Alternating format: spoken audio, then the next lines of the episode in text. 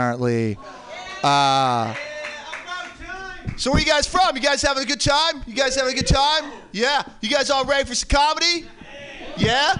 Can I get a whoop? Yeah. One more whoop. Keep them whooping going for your first comic. Keep whoop, whoop, whoop, whoop. Let's fucking de- def jam this shit. Def jam this shit. There we go. Please welcome to stage Mary Bushy, ladies and gentlemen.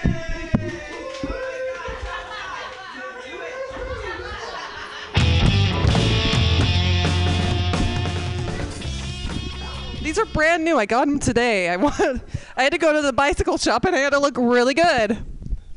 You know what I'm saying? Um, that woo woo made me like want to have a WWF name.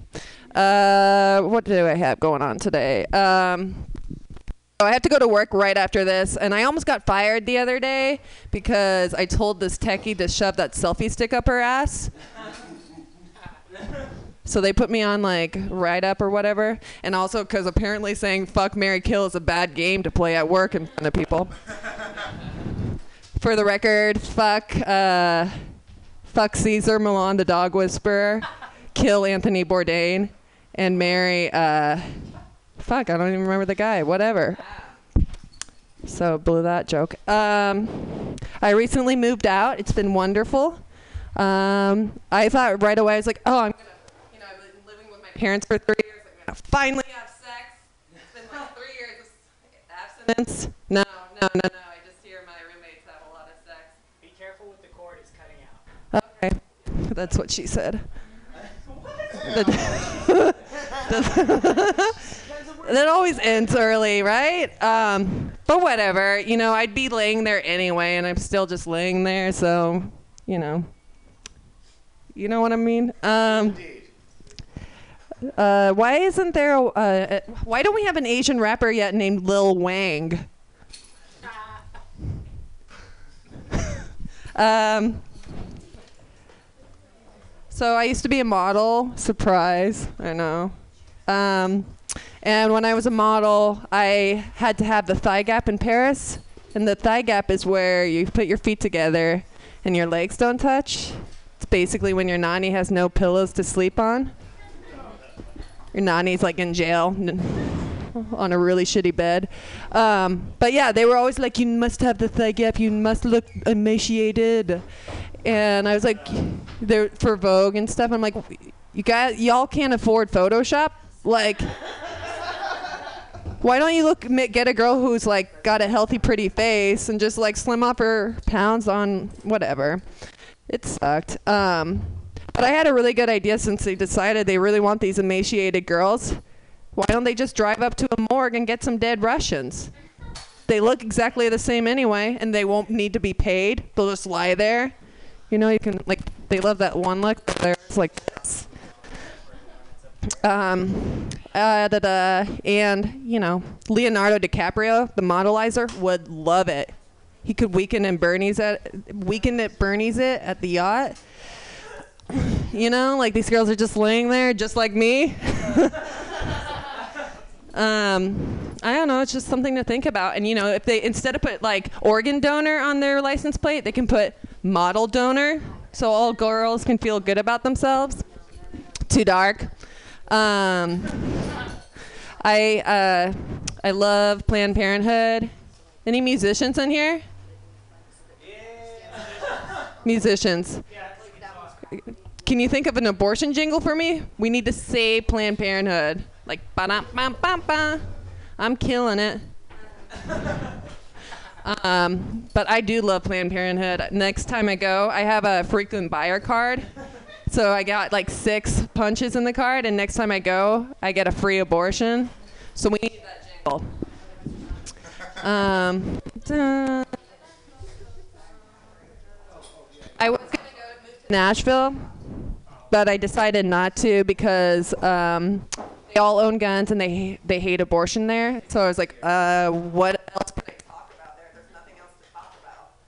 And so then I was like, you know what, Mary, you go to Nashville and you talk about abortion. And if they put the guns on you, just ask them to aim right around here, like not here, not here, like right here. Dead babies. Um, uh, I saw that post, Pam, about the guy from Arkansas who stole a baby and tried to exchange it for 15 Ma- Mic- Big Macs. um, it's just not the same anymore, human stealing. Um, I just wanted to talk about it because I love it when babies get stolen. Um, I guess that's all for me. What else do I want to talk? I think that's about it. Um, yeah, I have to go to work. Whatever. Bye.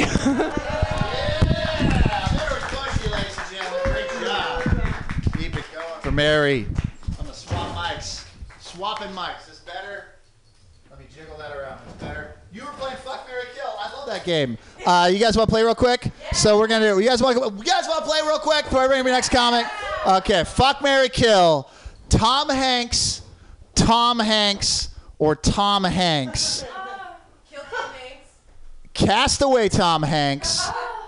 Philadelphia Tom Hanks. Forrest Gump Tom Hanks. Yeah, fuck Philadelphia Tom Hanks. Mary Forrest Gump. Yeah, yeah, yeah. You'd fuck Mary. Okay, shit. somebody. Okay, Mary Bushy wants to get AIDS. That's what we just found out. Mary Forrest Gump killed Castaway. Kill Castaway. Fuck Castaway. He is lean. Yeah, th- yeah. Th- okay, so we know how she thinks too. All right, yeah. But one could say that Tom Hanks is lean when he's in Philadelphia, dying of fucking AIDS too, right? He was cut on that bed. I mean, does he have 1980s health insurance or like does he have like? He And he is great live- fashion. No. I think it's a fashion sense in Philadelphia. Dude, if he's got the meds, It's phenomenal. Well, yep. Uh, all right. I'm excited about your next comment, guys. Uh, please, big round of applause for Mr. Cole Chapman, ladies and gentlemen.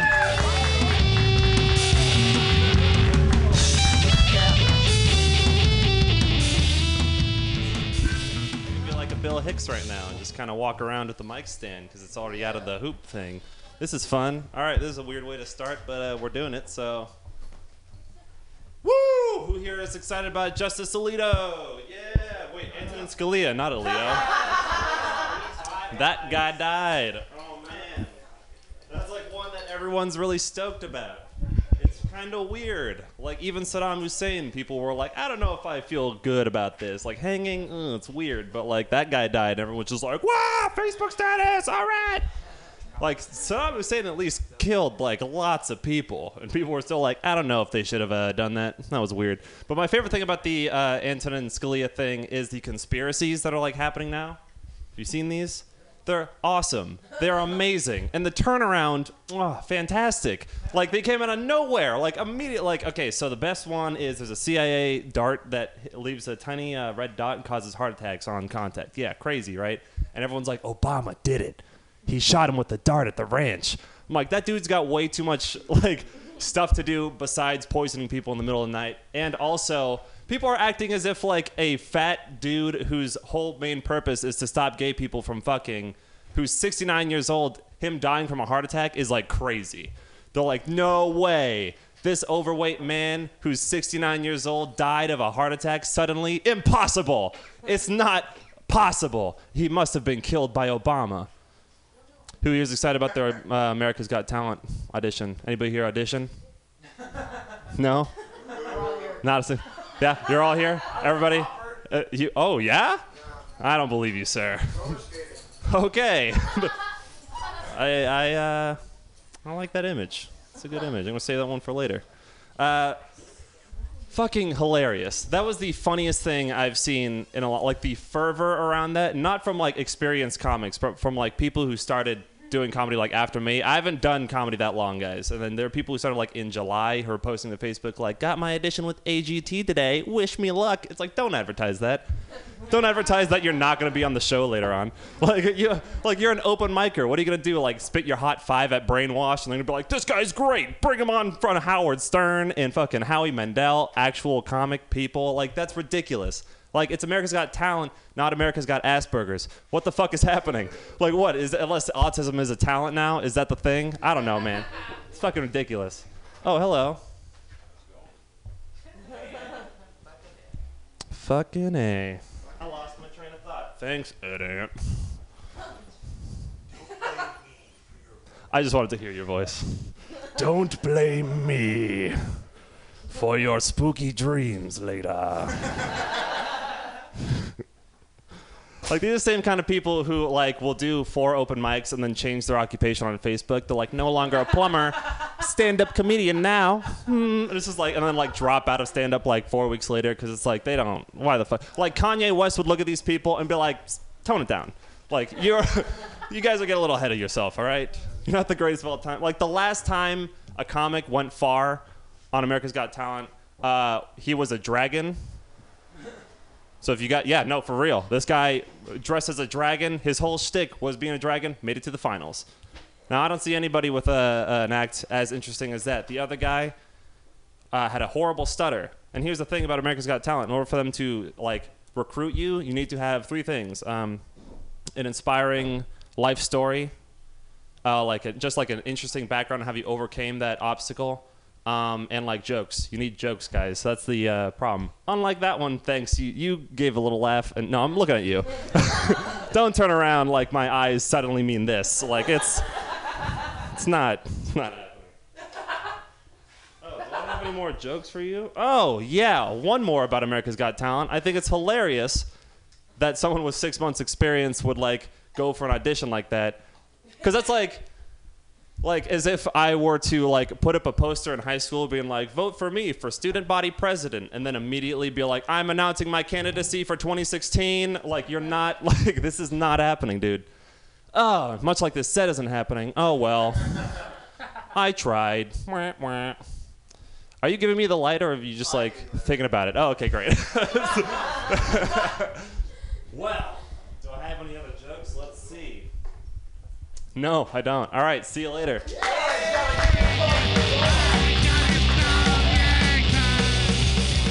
Guys, come on, shitting on people's dreams like that. Perfect.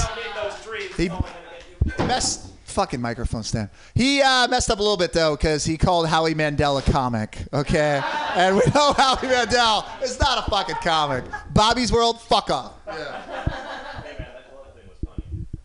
what? Fucking Howie Mandel. I thought about it. It's like Louie Anderson. Oh, Jesus fucking Christ.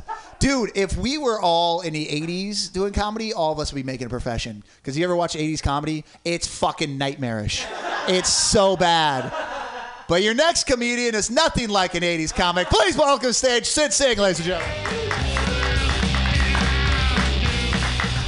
To the color of my skin, I'm barely a 90s comic. All right. Uh, actually, my I don't know him that well. Gary Veener was on America's Got Talent uh, as a comic recently, and I know this because my friend Greg Stone got to play his roommate. They're much better friends, but like they don't live together. But they just thought Greg was funny, and all like he. They didn't like Gary's apartment, so they shot it at Greg's apartment because him and uh, I- I'm just naming a bunch of New York comics at this point. Doesn't matter. Uh, it, it, so they just got to shoot it at their apartment and just pretend uh, Greg was his roommate, and he became such a hit that he just showed up at the finale, and they would keep cutting to him during uh, Vider's set just to be like, "Hey, there's your roommate." And for some reason, Greg was playing some like weird version of himself that he always had sunglasses or something like that.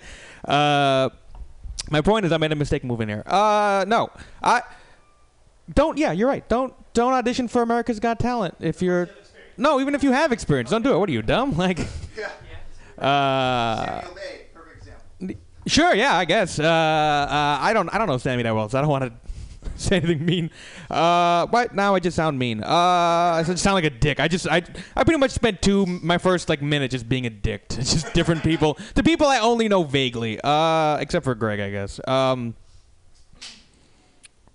Yeah, I don't know. I think I think that's the type of show you like audition for when you're 15 minutes or 50, 15 minutes, 15 years in, and you're like a one-liner comic.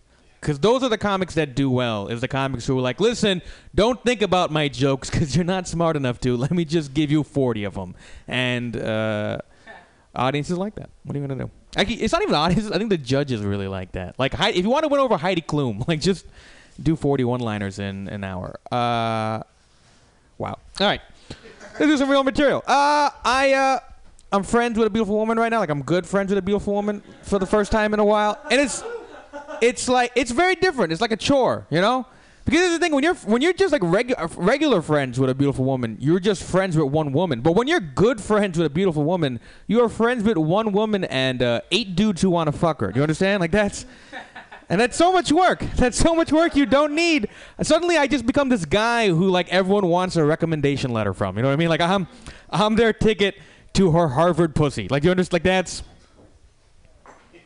I, don't know how to explain to them like sh- she's not gonna listen to me. Like that's not if I'm your best chance at fucking her, you're never gonna fuck her. Like she's not like, hey, you know whose advice I want? That guy who sometimes doesn't use plates. Like the guy. Hey, teach me how to love, guy who can't teach me how to microwave stuff sometimes. All right. Uh, it's weird. People always ask me, oh, but would you fuck her? Huh? And I'm like, yeah. And they're like, well, then you're not really friends with her, are you? Huh? You want something. And I think that's bullshit. I think you can absolutely be friends with a woman even if you want to sleep with her. I don't think that they're like two different ideas. Like, I'll give you an example. Let's say my friend George had a brand new Xbox, right? And he was like, yo, this is a great Xbox. Everyone wants to play this Xbox, but you will never play this Xbox, okay? Even though I'm to keep complaining that I don't find enough good people to play Xbox, but you will never, because first of all, you don't even look like you play Xbox that often. And two, when we first met, I thought you played PlayStation. Like, this isn't.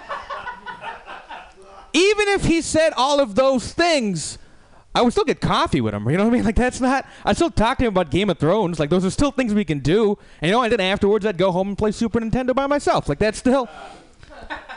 These are still things I can do. I'm friends with you for multiple reasons, and most of those reasons involve Game of Thrones. It is what it is. Uh,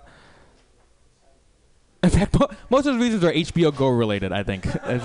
Most of my friends just have passwords. Uh, how am I doing that time? All right, cool. Uh, perfect. I I've been getting drunk a lot lately. Like I'm I'm getting to that point where like uh like no one wants to have an intervention because they like me enough when I'm drunk, but they're like, but someone should. You know what I mean? Like that's. And it's weird. I drink differently when I'm in America than when I uh, am performing overseas. Like, I was in Scotland and I was hanging out with these Australians. And the, the best way to describe drinking with an Australian is uh, uh, every Australian knows they can outdrink you, but they still want you to try. Does that make sense? And so I would get so drunk that I would just have these new drinking experiences, right? Like doing things I had never done drunk before. Like, I think the first night when I was in Scotland drinking with them, I got so drunk that when I unblacked out, I was at the gym.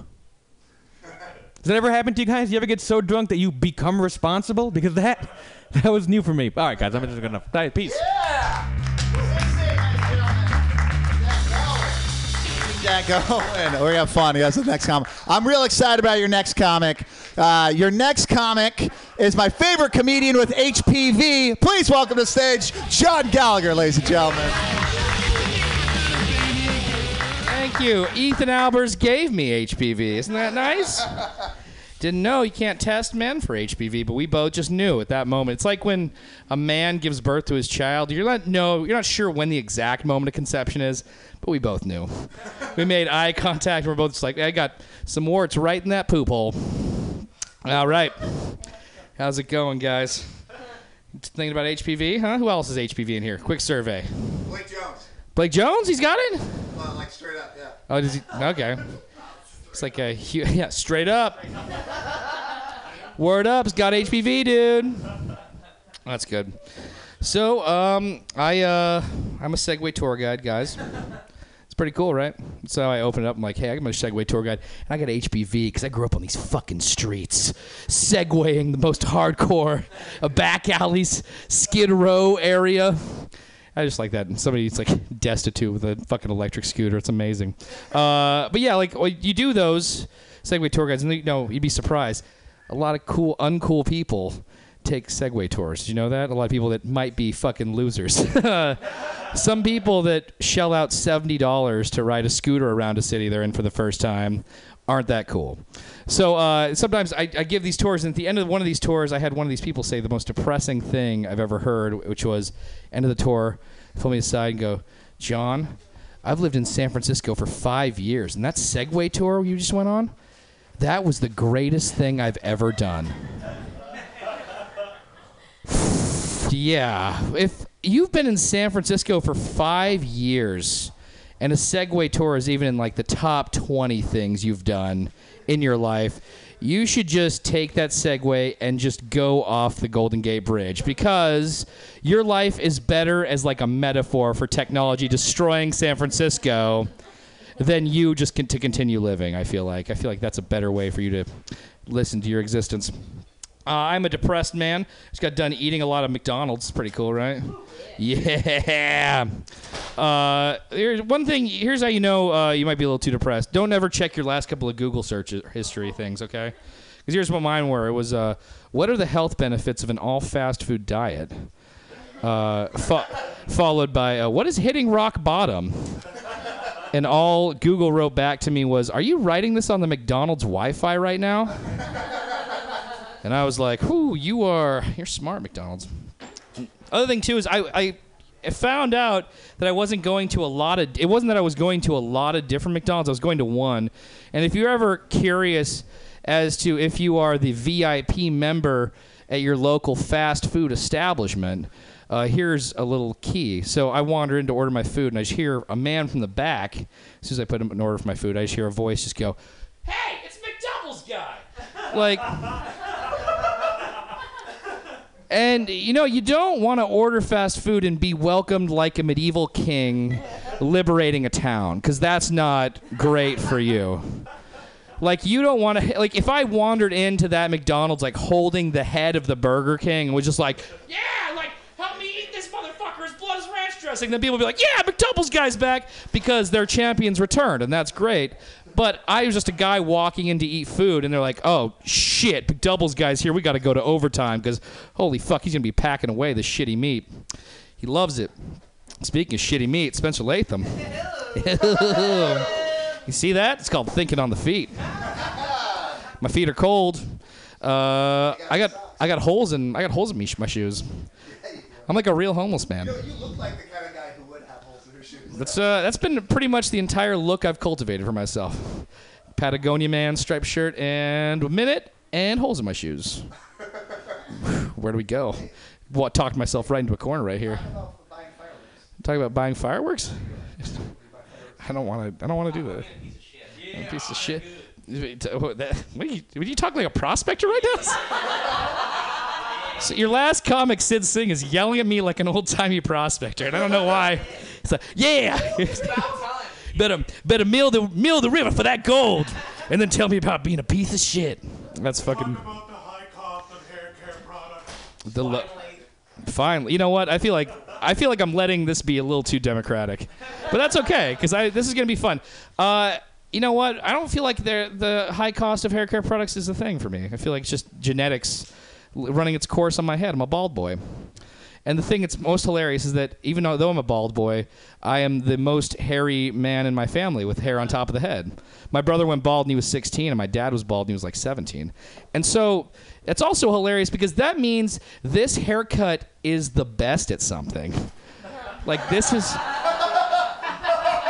this haircut won. All right, so guys, I'm John Gallagher. Thank you. One of my favorites. We had an EBT breakfast the other day. We did. You know what it was? It was uh, turkey sandwiches at about nine in the morning because that's what people do. I'm excited about your next comic. Uh, probably the best timing in the business because he just walked in. Keep it loud for Mr. Adam Pearlstein, ladies and gentlemen. Come on, Adam.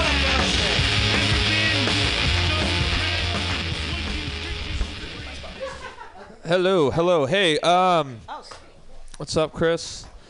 So, um, do you need your bag, Spencer? You, you're more nerve, way more nervous than I am. Um, I'm just trying to. Last time, like everybody's walking around, nobody listened, so I couldn't do any jokes. So is everybody cool? All right, nice. Um, um, no, uh, politi- political correctness is a um, is a thing, and um, I try to be careful about what words I say and try not to offend anybody. But I think political correctness is kind of um, it's hypocritical in some ways, where we look out for some people in some groups, but we also neglect people in other groups. Let me explain. Um, I had a friend Jeff, had been a friend of mine since I was a little kid, and uh, he was getting married. He's gay, and uh, he called me up. He says, "Hey, Adam, uh, we've been friends for a long time." um, I'm getting married. I would love for you to come to my gay wedding. I mean, he didn't call it that, but he was just like, come to my wedding. I'm just like, okay. Um, that sounds great, uh, Jeff. I'm honored. Um, that's wow. Thank you so much. Uh, where's uh, your wedding going to be? And he says, oh, it's going to be at the uh, Church of Scientology. Okay. Um, is there going to be any food there at your wedding? He's like, is there going to be any food? We're getting the whole wedding catered by our favorite vegan restaurant. Great. Um, is there going to be a band there? He's like, is there going to be a band? We have the world's greatest Jaden Smith cover band coming to my wedding. And I'm like, he's like, don't worry, they sound just like him. I'm like, okay. Um, you know what, Jeff? I'm sorry. I just don't feel comfortable exposing my children to your lifestyle choices. So I'm going to pass. Like, you get what I'm getting at here? Where, like, you can be gay or you can get a sex change, but if you like Nickelback in the Entourage movie, you're faggot. You know what I mean? Like, you don't get to pick and choose. Like, when Bruce Jenner became Caitlyn Jenner, it was like, oh my God, that's so brave. Good for you. But then when, like, Caitlyn Jenner came out as, like, a registered Republican, we are like, hey, fuck you, monster. You, you freak. You fucking freak like we live in this crazy kind of situation now where like you know they can scan us at the airport they can read our text messages or emails. Like big brother is watching us and we're all reacting like how come it's not big sister? Why can't you call it big sister? Why be big brother? Like shit like shit changed when i was a kid. Like when i was a kid everybody wanted to be black and everybody was afraid of girls. Now everyone's afraid of black people and everybody wants to be girls. It's like the weirdest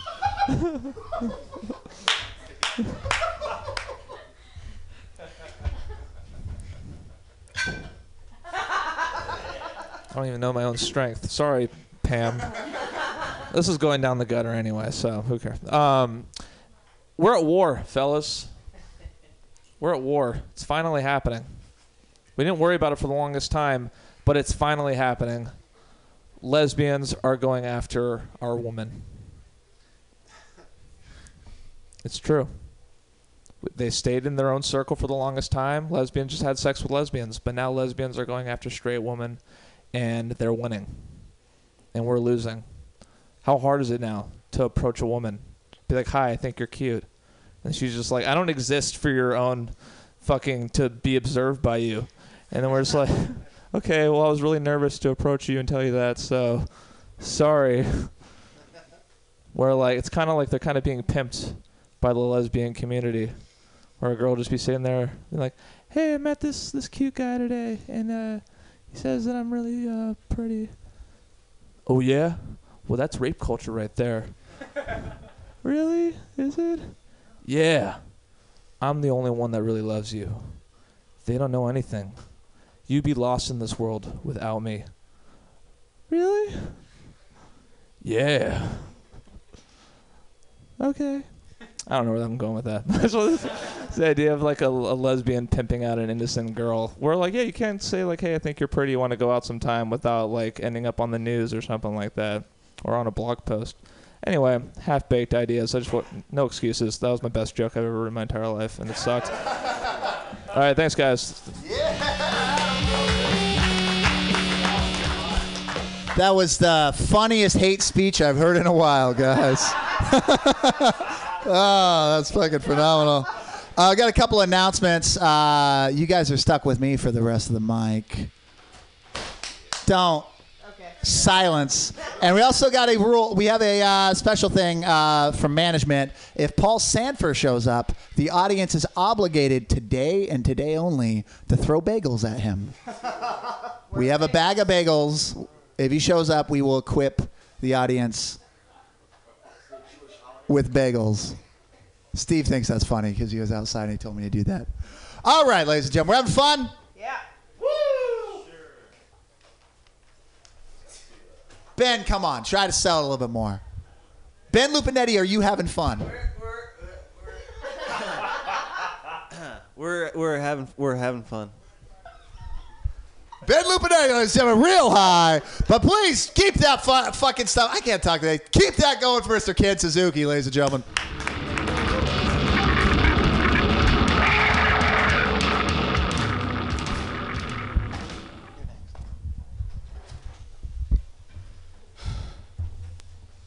Well, Kanye West is $53 million in debt, all while being married to a Kardashian, which now really, really changes the way I listen to the song Gold Digger. really, the hackiest jokes are the most topical and hackiest joke of my set. Thank you. I'm going to cherish that laugh. No, but really, Justice Scalia dies. Kanye West has a Twitter meltdown. Oh my God, I know. I've seen this. I've seen Star Trek 3. I know what this is. Justice Scalia had a mind meld with Kanye West. Got to get him back to the body. Got to rejoin him with his body so they can stop having this. So they can stop having this internal war with each other. I feel very prophetic with this, like I'm here delivering a sermon or a message to my people, or leading troops into battle of some sorts. This is the most powerful I'll ever feel in my life. Um, but in all serious news, it is Lent. It is Lent, so we all know what that means. Give up. Give up. But people here don't t- approach Lent the right way. They're giving up on things like, oh, I'm going to give up on my family or my wife, maybe a career choice, maybe some dreams. Oh, yeah. The hard, they're not giving up on the really, the, the easiest thing that they need to give up on, to give up on. And the one thing they know that's going to leave them life. Why are you keeping it? It sure is not going to keep you. Anyway. Really, no, it's not. You think it's all nice, it's good here for you, it's by your side. Next thing you know, you're too old for it anymore. And it just goes off and leaves. You get too drunk at a party, maybe you get in an accident. Oh, all of a sudden you're not good enough for it anymore. Doesn't want you around. Anyway. But you got to think about now what to do after we die. Do I want to be buried? Do I want to be cremated? You know? Or how about this? The one most useful thing we can do with ourselves stuffed by a taxidermist. Yes, stuffed by a taxidermist. What? Just pr- think about it. We're running out, with the population growing the way it is, we're going to run out of space. Why not recycle our loved ones as coat racks? They picked up after us when we were little kids. Now they can help us even in death. It'll be like I just walked an audience member. Yes. I hope he knows these are jokes. I hope he doesn't actually take my kill yourself. Well, anyway. It'll be like we never died. We just got reborn as furniture, or lawn gnomes, or really anthropomorphic sex toys.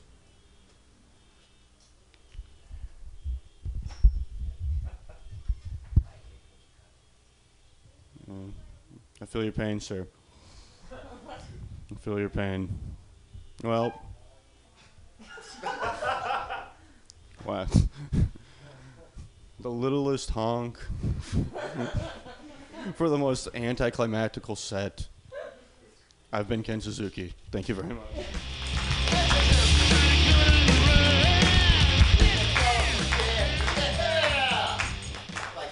Yeah, that's my thing.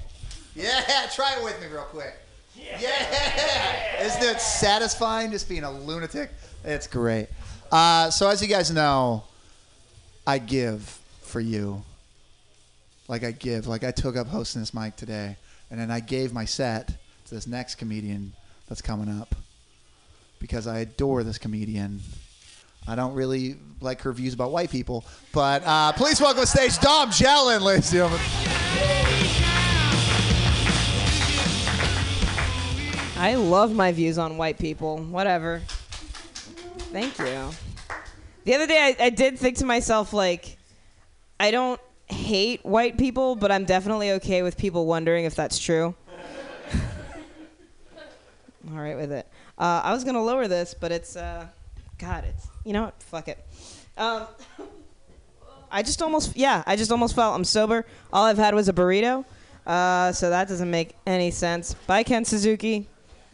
Suzuki. All right, whatever. Um, all right, let's. Uh, I want to tell you guys a quick story. Um, I want to tell you guys about my first boyfriend. Uh, not to be confused, I am still a lesbian, but there was a moment. There were several moments when I wasn't aware, uh, and one of those moments was in uh, seventh grade, and um, I, I had my best friend. My best friend. Um, well, actually, I should say my first boyfriend's name was Vicky, um, and and we were best friends, and we would hang out before, after, during school, whatever. Um, and then one day he was like, "Listen, hanging out with you is awesome. Uh, I really like you. I think that we you should be my girlfriend." And I was like, "Wow, I think you should have kept that to yourself because that's really uncomfortable for me right now, and I, there's no taking this back." And he's like, "Actually." This is also uncomfortable for me, so we could pretend like this didn't happen. And I was like, great. And we sealed the pact, and that was solid. And then, like, he, a week later, he was like, mm, I changed my mind. I still think you should be my girlfriend. And I remember thinking, like, holy fuck, are we to have this conversation every goddamn week? Like, it just. I just. You, that's not how. Whatever. Uh, so I was like, all right, I need to find a way to make sure this never happens again. So I was like, all right, I will be your girlfriend but we have some we have some fucking ground rules to lay down. He was like, "All right, let me hear it." And I was like, "Rule number 1, you cannot kiss me." Uh, yeah, that makes sense, right? Like I don't want to be your girlfriend. You know that I don't want to be your girlfriend, but you still want to make this happen? Fuck it. All right. So he's not allowed to kiss me not on the hand, not on the mouth, not on the cheek, whatever. He's like, "I'm still down." And I was like, "Great." Rule number 2, you are not allowed to hold my hand. Not in public, not in private. If I want my hand held, I will do it myself. All right? Like we're He was like, I am still down. And I was like, great. Last rule you are not allowed to tell anybody that I am your girlfriend. Uh, at this point, I do not know what he was getting out of this situation. Uh, but he was still down. He was still down. And uh, you know what? Even though I moved away, it dawned on me the other day that we never actually broke up. Uh, so I've actually been in like a 13 year heterosexual relationship, uh, which I'm kind of excited about yeah, I feel like I can give tips now, right? Like, if if you want to be like, hey, what's the secret to a long-lasting relationship? Answer: non-communication. All right, like that's I'm killing it out here. Cool. That was. You can sit that down, bro. I'm not gonna. All right. I'm intimidated by tall people. I'll admit it. It would make me feel better if you sat down. oh well, that's super sweet. You know what's really stupid about that is that like Mary Bushy, who is about your height. Uh, I'm just everybody just looks the same height once you get past like I don't know 10 feet. Everybody's just like, oh, you're. I I just have to bend my neck back. Hi. Um, whatever. Uh, and and so after a certain point, I just I'm sorry. What's your name? Uh, Raphael. You look like uh, like a classic rock legend that I should know the name of, but don't. He's got the flowy hair, and it's like, all right, fucking. I'm not gonna look to Tess anymore because she just keeps shaking her head, like not even encouragingly. Like you know when you have the friend in crowd, you're like, just like tell me it's gonna be okay, and she's like, no, just don't, just stop. That's my time. You guys have been great. Thank you so much.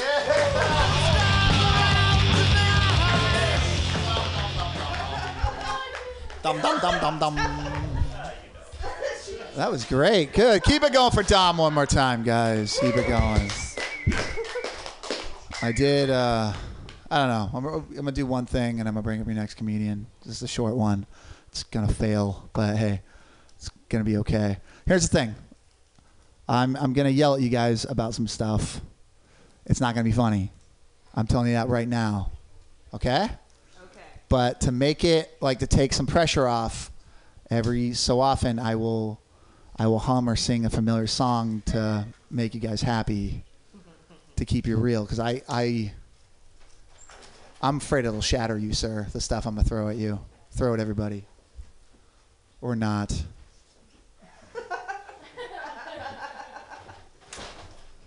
Does anybody in here feel like they know how to love? yeah, laugh. Go ahead, because it's a safe thing to do. Love. Emotional feeling or not? Yeah. No.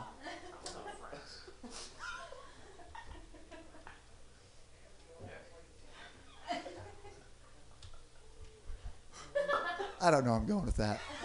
really don't. I was, uh, I was, I just wanted to sing. Uh, I really, that was a half-baked idea.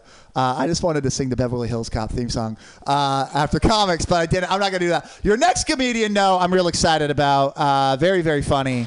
Please welcome to stage Tess Berry, ladies and gentlemen. Give it up for Tess.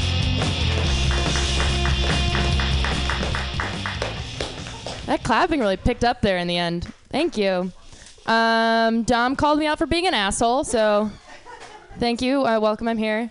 Uh, she's talking about like people who are tall. I'm I'm also I'm tall. I'm 5'11. Um, and I feel like that's a lot of the reason why I believe in gender politics. Uh, like, not only do I want to, you know, make money uh, and have a vagina at the same time, but uh, I also like a man has to be really comfortable with his masculinity in himself in order to date me. Like women only look like me in the media when they're like an apocalyptic saving the world situation. and I don't know, you just like you have to be real comfortable to want to date me and uh, I'd like to, to die alone. Um yeah, I'm a feminist. Uh I've been thinking about the patriarchy. I think the patriarchy can be out of love sometimes. Um, I have a really overprotective dad, and he likes to tell me what to do and what not to do so that I stay safe. But I'm a feminist. I'm a feminist. I believe in women's rights. Um, at least I think I do. I left a message with my dad to see if it's okay. He's gonna call me back. Uh, I was on the phone with my dad the other day, and I found out um, we were just we we were talking about politics, and he just asked me, "So what's your escape plan?" And I was like, "My escape plan." And then all these memories came rushing back to me, and I was like, "Dad, are you like a doomsday prepper or something?" And uh, he's like, "Yeah, you know, um, you got to be ready for anything. Like, stuff goes down. I'm prepared to shoot my neighbor for food." And I was like, "Whoa!" it's like, "Whoa!" And then I was like, "Do you think about this a lot? Like, is this something you think about regularly?" And he's like, "I mean, not as much as I used to." And I was like, "I mean, I remember Y2K and the spam and the bottle bottles of water in the basement." But the thing is, like, he's a very contradictory man because he did all this prep for Y2K, but then we spent New Year's Eve at a hotel with family friends celebrating, which like. I don't think those two things go in hand in hand. So he kept asking me like, "So what's your escape plan? What's your escape plan?" And literally, my escape plan only goes as far as I think Escape Plan is an awesome movie. Seriously, you guys should check it out. Sylvester Stallone and uh, Arnold Schwarzenegger meet up in prison, and like, it's awesome. It's amazing. No, they literally, they literally, they meet up in prison. And like Sly Stallone like has to break into them professionally, and then um, there's no reason why they befriend each other, but the whole movie has has to work that they befriend each other, and uh, the only thing that you can use to explain it is sexual tension. Like they just seem like super attracted to each other in this maximum security prison. Uh, so he kept my dad kept asking me like, "What's your escape plan?" And I was like, "He's like, where are you gonna go with your bike?" And I'm like, "I don't know, south." And he's like, "Well, don't you want to go east?" And I, I mean, it depends on the crisis. And I was like, "Jesus Christ." But he also doesn't understand the geography of San Francisco. He's like, "Don't you want to go east?" I'm like, "I don't want to go over a bridge. You have to go south to go east." I don't know. He's an idiot. Anyway, uh, God. The problem is he called me to talk about this, and he's an idiot. But I ended up talking to him for an hour about it. So I guess we're all in this together. Uh, I, I like I can't handle those kinds kinds of conversation. I have anxiety, and like any conversation with my parents will send me reeling. Um, but like I don't know, I've had anxiety for. Everyone talks about their anxiety these days. Like it's so cool to talk about your therapist in your 20s and 30s. But you know what? I'm fucking made it cool because I've had anxiety. I had anxiety before it was cool. Like back in grade school when you get a slip of paper to leave class to go see the woman under the stairs with the bad haircut and the chunky beads, and you just cry into a pillow. Um, and I told her that my mom hit my brother with a frying pan once. mm, yeah, people don't want to talk about that very much. Uh, yeah, I had it back then. Um, and I like my anxiety is pretty bad. Like I just leaving the house, like the greater distance I leave from my house, I get the feeling like, you know, uh, remember, guys remember used to going to sleepover and you just like had this like panic feeling when it was time to go to bed and you like knew you had no like way to leave. Like you're like, can I call my parents? I don't want to like talk to their parents. Like sleepovers are fucking weird. And all I could think about is what's my escape plan. Uh, okay, I'm gonna go now. Thank you guys. Have a good one.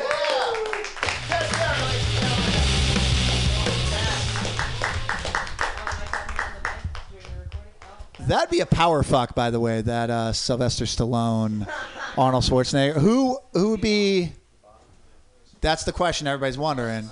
Double ending dildo. Double ending dildo.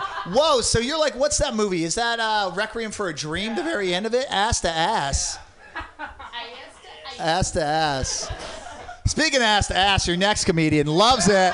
Please welcome to stage, Mr. Spencer Latham.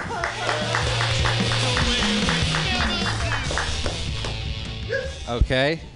I- Is this microphone on? Have we addressed that the mic is the mic on? Okay. You better you better count this against against my time. I need all those four minutes. Just did. Um, What's up? What's up? Yeah. Okay. I'll do that. Uh, escape plan. That reminds me of you guys seen this little movie called Face Off? Yes. It's one of the one of the most ridiculous movies I've ever seen in my entire life. It's weird because people have this idea that Face Off was a good movie. Like that's what blows my mind. Like people really, and I've read reviews of Face Off at the time. Like like uh, what's his name, uh, Ebert gave it like four out of five stars. Dude, there's a part where two people switch faces. And like I, uh, they're not. It's not as like scientifically done as you would want, you know. Literally, it's it, like the best. One of my favorite parts of that movie is when they have to tell John Travolta that they want to take his face off, and like the acting he has to do. How do you react to that? Because he like they're, they're like, all right, so here's the thing. Uh, you know your sworn enemy that you've been uh, trying to fight? He's like, yeah. Well, good news, he's in a coma. Sweet. Uh, bad news, we're going to need you to switch faces so you can go undercover as him. And then he has to have this moment where he's like, no, uh, ah, uh, all right, fine. Like, he has to go through the emotions. And then when they do the face off, it's literally it's just like it might as well have been a guy with like a like a knife like hey deep boop boop like that's all it is. They just cut it off.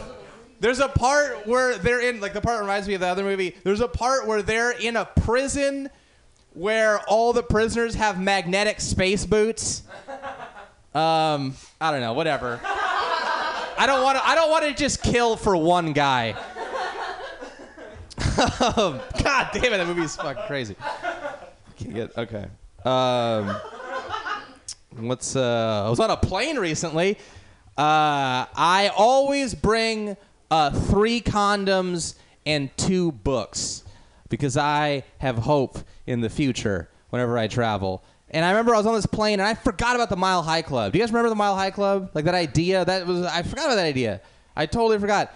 Also, not as cool when you actually go on a real plane, like in reality, because it's not like, cause like, dude, if you if you're to go have sex with a person in a bathroom on a plane, you're not like sneaking away. You're gonna wait in line with uh, like you gotta like like hold your partner's hand, like wait in line, and other people are like gonna go past you, and then there's a flight attendant who knows what you're doing.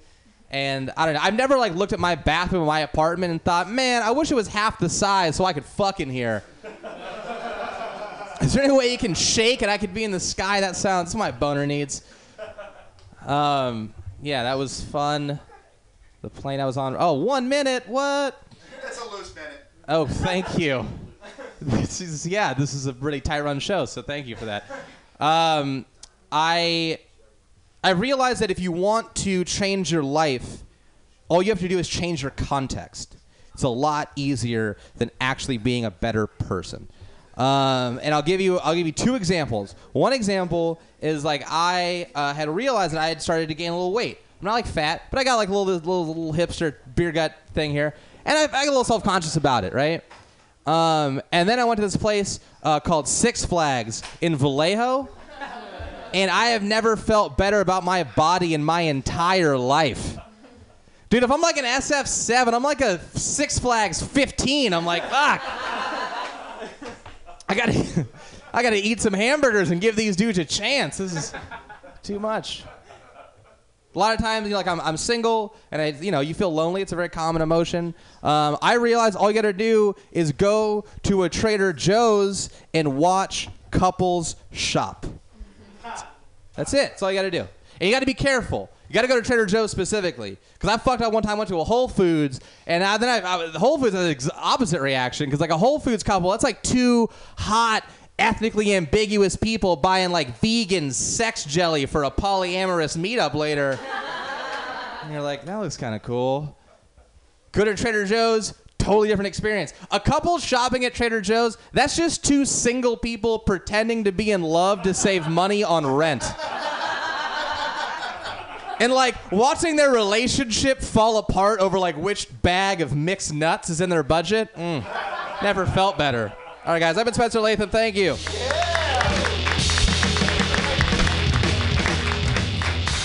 Yes. We're having all sorts of issues. Having all sorts of issues. I like that. That face off's awesome. It just reminded me of something. Uh, uh, my ex girlfriend, I used to piss off uh, by, well, she'd get really angry at me, really simple, with by just making Nicolas Cage movie references and sentences to her. So, like, she'd get angry, and I'm like, hey, you need to face off against your problems. You need to. You need to leave Las Vegas in order to raise Arizona, okay? Your hair is wet. Why don't you go Con Air it dry? That's kind of a reach. She'd get pissed and leave. I'm leaving you. That's what she'd say every time. Then she did. It happens. Your next comedian knows a lot about. No, not going to do that anymore. Your next comedian, lovely guy. Please welcome to stage Mr. Stephen Massey.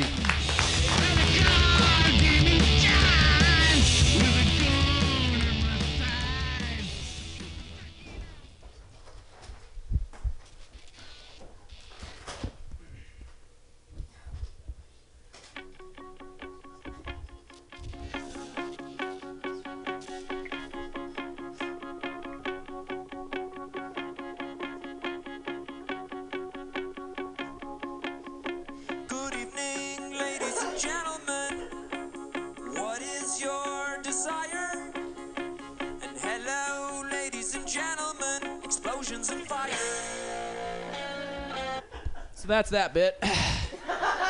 uh, uh, hi, my name's Stefan. Uh, I was a sc- I'm a Scorpio, and I was a theater major. So that means I'm a classically trained detention whore. Uh, my aunt and uncle came out tonight to support me. They're very lovely. Um, I used to hang out a lot with my uncle. oh, give it up for them, sure. I used to hang out a lot with my uncle uh, when I was younger. Uh, not so much anymore since he had to screw that up by finding an amazing wife and having three gorgeous children. What were you thinking, man? Um, so I found out uh, the other week uh, that Janeane Garofalo was one of, if not the first persons, uh, to bring her notes up on stage. And uh, I just want to give ups to her for making it possible for the rest of us to disrespect the audience and for making it so much easier for me to be antisocial in a room full of people.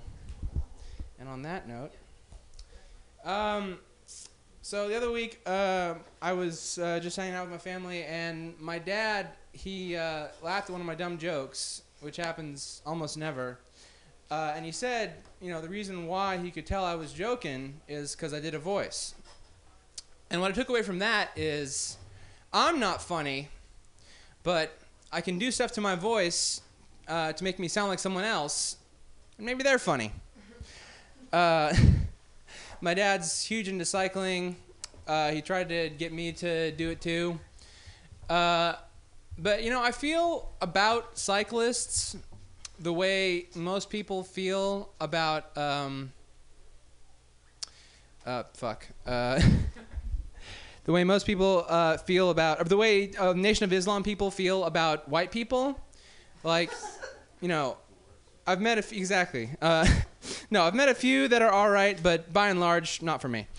Um, I was, uh, I, I've done that bit a number of times, and uh, it got me thinking, you know, what would it be like if uh, Louis Farrakhan were to berate a cyclist? I think it'd go something like this. The cycling man in America has no respect, none whatsoever, for anyone else on the road. When they mount their wheeled engines of destruction, they are breaking ranks with their brothers and sisters to become an ungodly mix of man and machine. No one else who walks down the street or drives a car is safe from these law skirting cyborg devils.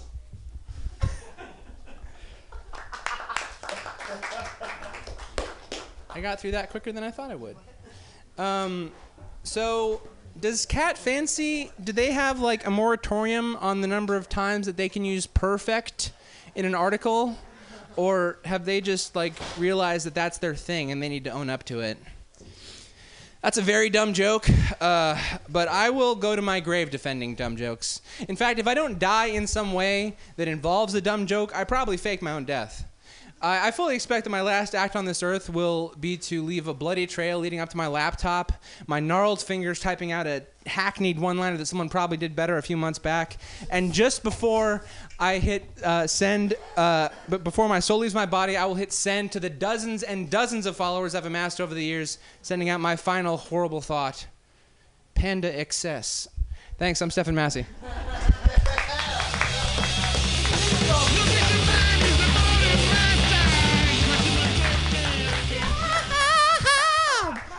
Let's keep this going. Your next comedian is uh, a good friend of mine, uh, one of the nastiest men I know. A poet, an author, uh, was on a reality show Stuck in My House for two seasons. Check it out. It was on Fusion. Kind of a big deal. Uh,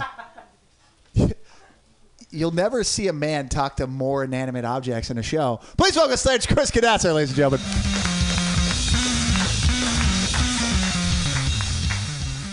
Oh, thank you very much. It's uh, it's great to be here. It's Black History Month, and it's always an honor to be at Mutiny Radio. Uh, as far as I know, the only poster of Dr. King saying "It's your world, pimpin'."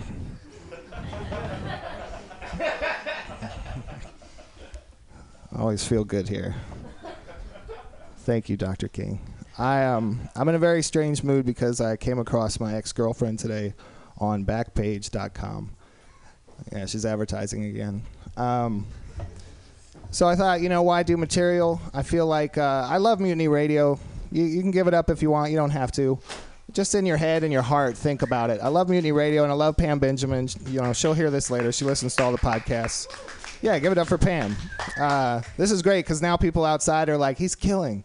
Uh, um, but I feel, you know, there are a lot of people uh, that run the board on the ones and twos. Somebody doing some sweat equity.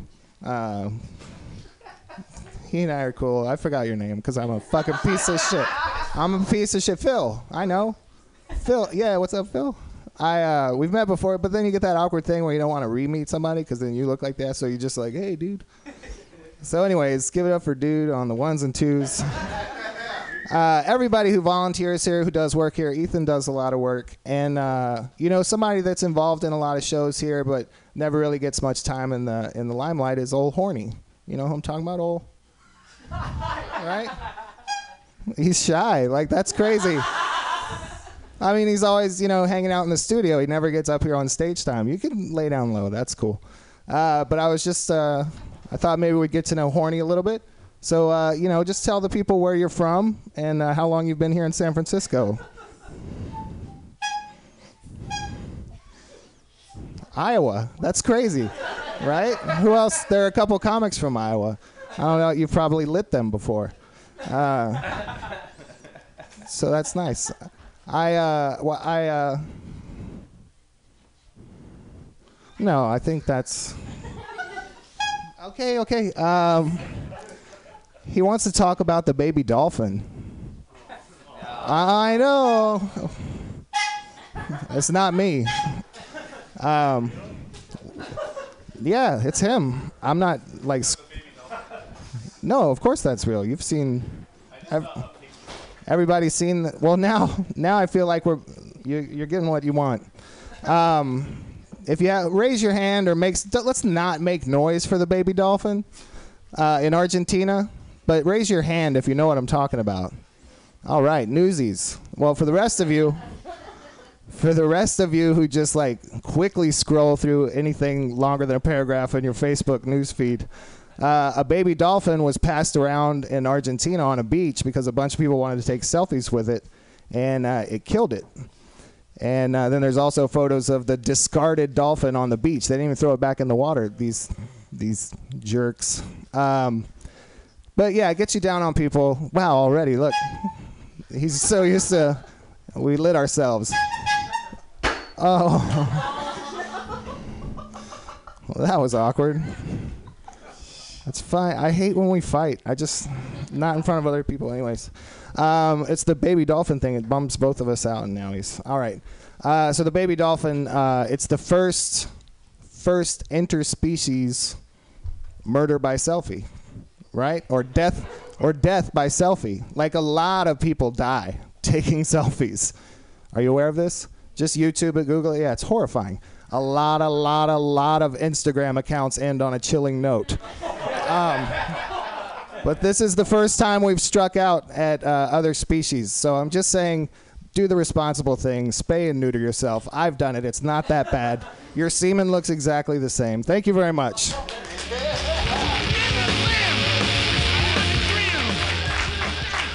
Was great. He pulled it out. Talking about dolphins. Touchy subject. Touchy subject. Let's keep it going. You guys having fun? Wow, that was like a depression commercial. One more time, guys. Are you guys having fun? Come on, let's keep that going. Woo, woo, woo. All right, I'm excited about your next comic. Please welcome to stage Rachel Raphael.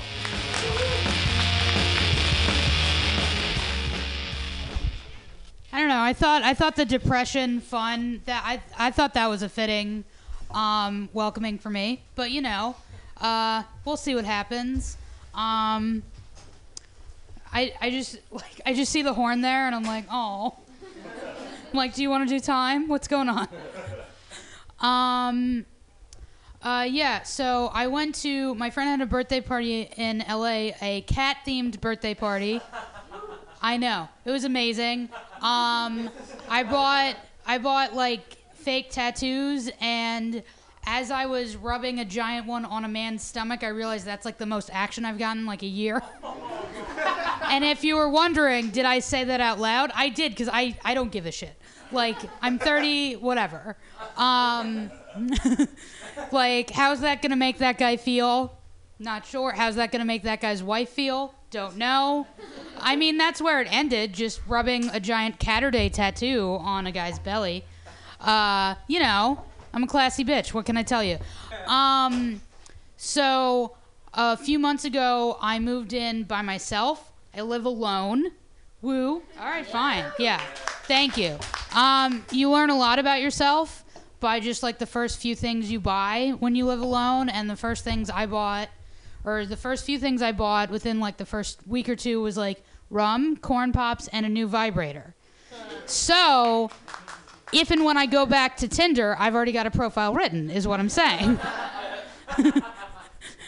I I think it's gonna be real popular. Um, but I had I had a bill before that I had a billion roommates, and apparently I was their mom, and I really I never got to tell them, well, if I'm your mom, I raised you horribly.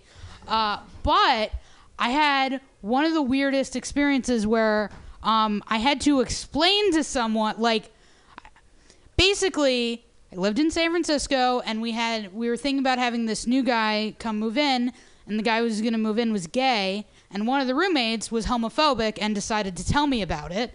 And man homophobia is super depressing guys. I don't know if you know this.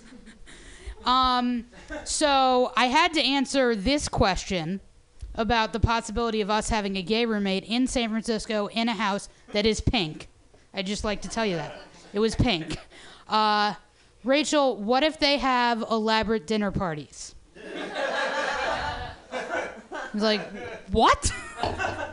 like, also, I mean, I, I don't, I don't know. Like, I don't know. What if we get an Italian roommate and he keeps wanting to make tomato sauce? What's gonna happen? like, I don't know. That's, that's a, t- that is a a possibility that I honestly hadn't thought of and I, I was like, well, this isn't like that nice of a house, so if they wanted to, I feel like they would move somewhere else.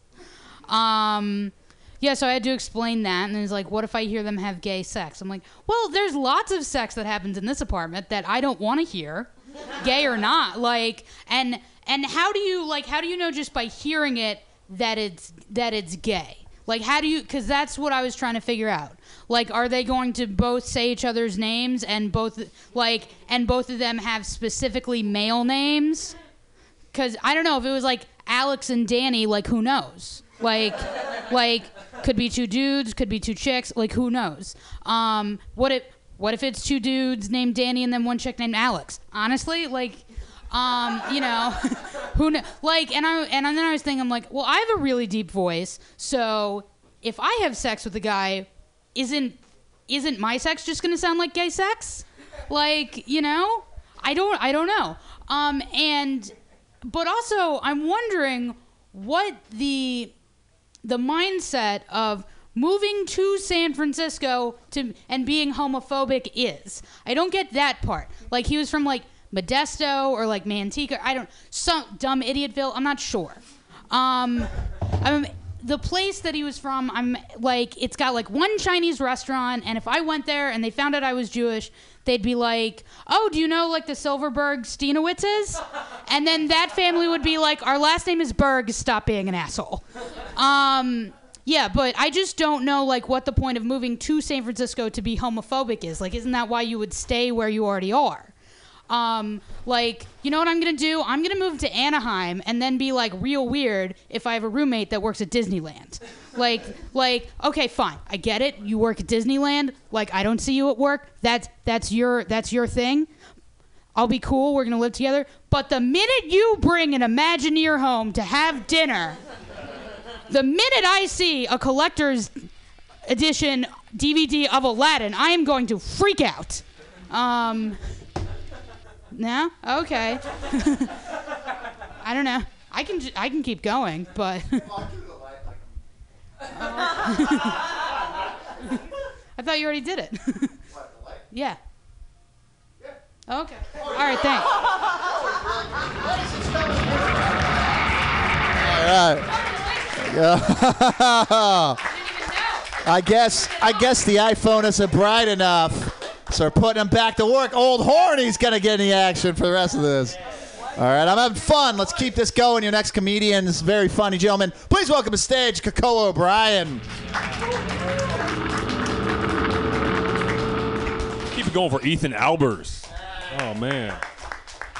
Greatly appreciate this nice early mic on a Friday. Let me get home to my wife on time. She is uh, at home making me cupcakes right now as we speak. It's my birthday tomorrow. Sweet girl. Yeah, absolutely. I'm lucky. I'm 36 now, so tomorrow I'm gonna be like 400. It's it's fucking sucks, man. I'm getting old fast. Oh man, lucky to have my wife making cupcakes though. She's a great girl. It's actually uh, my 2016 resolution: be a better husband. So I'm trying to do. Um, people think I'm actually like fishing for compliments on that, like trying to portray myself as loving. Thing is, I have no prenup, so it's like a survival thing. That's, that's what I got to do. I got to do that to uh, just survive. I mean, I, I know guys that got divorced and had to sell their car. I drive a forklift for a living. If she divorces me, I'm gonna have to live in my car. I will be fucking fucked. It's terrible. And like, she's a catch too. Beautiful girl, 4.0 in school, and I'm a short, I'm a short bald guy that drives a forklift for a living. So like, you know, I, I I moved up when I married. Like my wife's like LeBron James, and I'm like the city of Cleveland. like I can get her. I just I just have to give her all the money and let her make all the decisions. And I can't call her out on her obvious flaws. Like she's Italian, she likes to talk a lot, and she'll come home rambling about her day, and I just have to listen. I can't call her out on it. I just have to be like, "Wow, LeBron, your new hairline looks hella good, dude. like, grew three inches at 28. That's what's been under this headband this whole time. Good for you, LeBron. Oh, she's a great girl. She actually she used to work at a bakery. That's where she gets the baking experience. She's she's now a teacher, which is cool, helping out the young kids. Um, when she was a baker, that's a really demanding job. She had to be up at three in the morning, had to work every weekend. Our time together was limited. It was crazy. And now, you know, she's a teacher. We have weekends together for brunches and matinees. She's there on the weekends. She's, she's there when I leave for work. She's there when I get home from work. She is always there. Somebody put a bullet in my fucking head, I swear to God. No, it's great. I'm, a lucky guy. yeah. yeah, just joking. Oh, man. I'll change that bit when she's here. Uh, it's tough that LeBron's bald. It's tough being bald. I remember when I first took her out, when I met her, I was wearing a hat, hiding my bald head, and then we go out on our first date. And I'm so excited that she said yes. I immediately made reservations to the best restaurant I had a coupon for. I was so fired up. It's expensive in San Francisco. Fuck, man. So we go in there, and I'm wearing a hat like some frat boy asshole in this five star restaurant. And the date actually goes well, and like the second date goes well. So by the third date, I'm like, okay, she's gonna know I'm bald eventually. So I'm going no hat. I went no hat on my third date. She said my bald head was sexy. So fired up. So I asked her, I was like, did you know I was bald on our first date? She was like, I could tell you were bald when we spoke on the phone. yeah, that's the kind of confidence bald dudes have with females. It's fucked up in our society, man. Just look at movies. Like, you never see a bald dude getting to be like the leading man in a rom com. It doesn't happen. That, that shit does not happen. If you're bald in Hollywood, you have to like risk your life for a role. You gotta be like, you gotta be like Vin Diesel driving 200 miles an hour, Bruce Willis jumping out of f- exploding buildings, Jason Statham fighting like 200 ninjas. It's fucking crazy. Fucking sucks, man. It's like you don't see you see any bald guys nominated for Oscars? No. That's why I'm boycotting the Oscars this year. Hmm. that and the black thing. I mean, I care about that too. That fucking, it's fucking terrible, man. Uh, but you know, just trying to be a better husband this year. You know, uh, last week we had the electrician come through, and uh, you know how that is. They say they'll be there between like ten and four, and you're like trapped there all day. So I told my wife, babe, I'll stay home for this. Go have brunch with your mom. Have a good day. I got this, and I did. I felt good about that. You know, nothing makes me feel like more of a man than to stay home and watch another man fix my house. it's the kind of guy I am. Hey, give it up for Ethan Albers.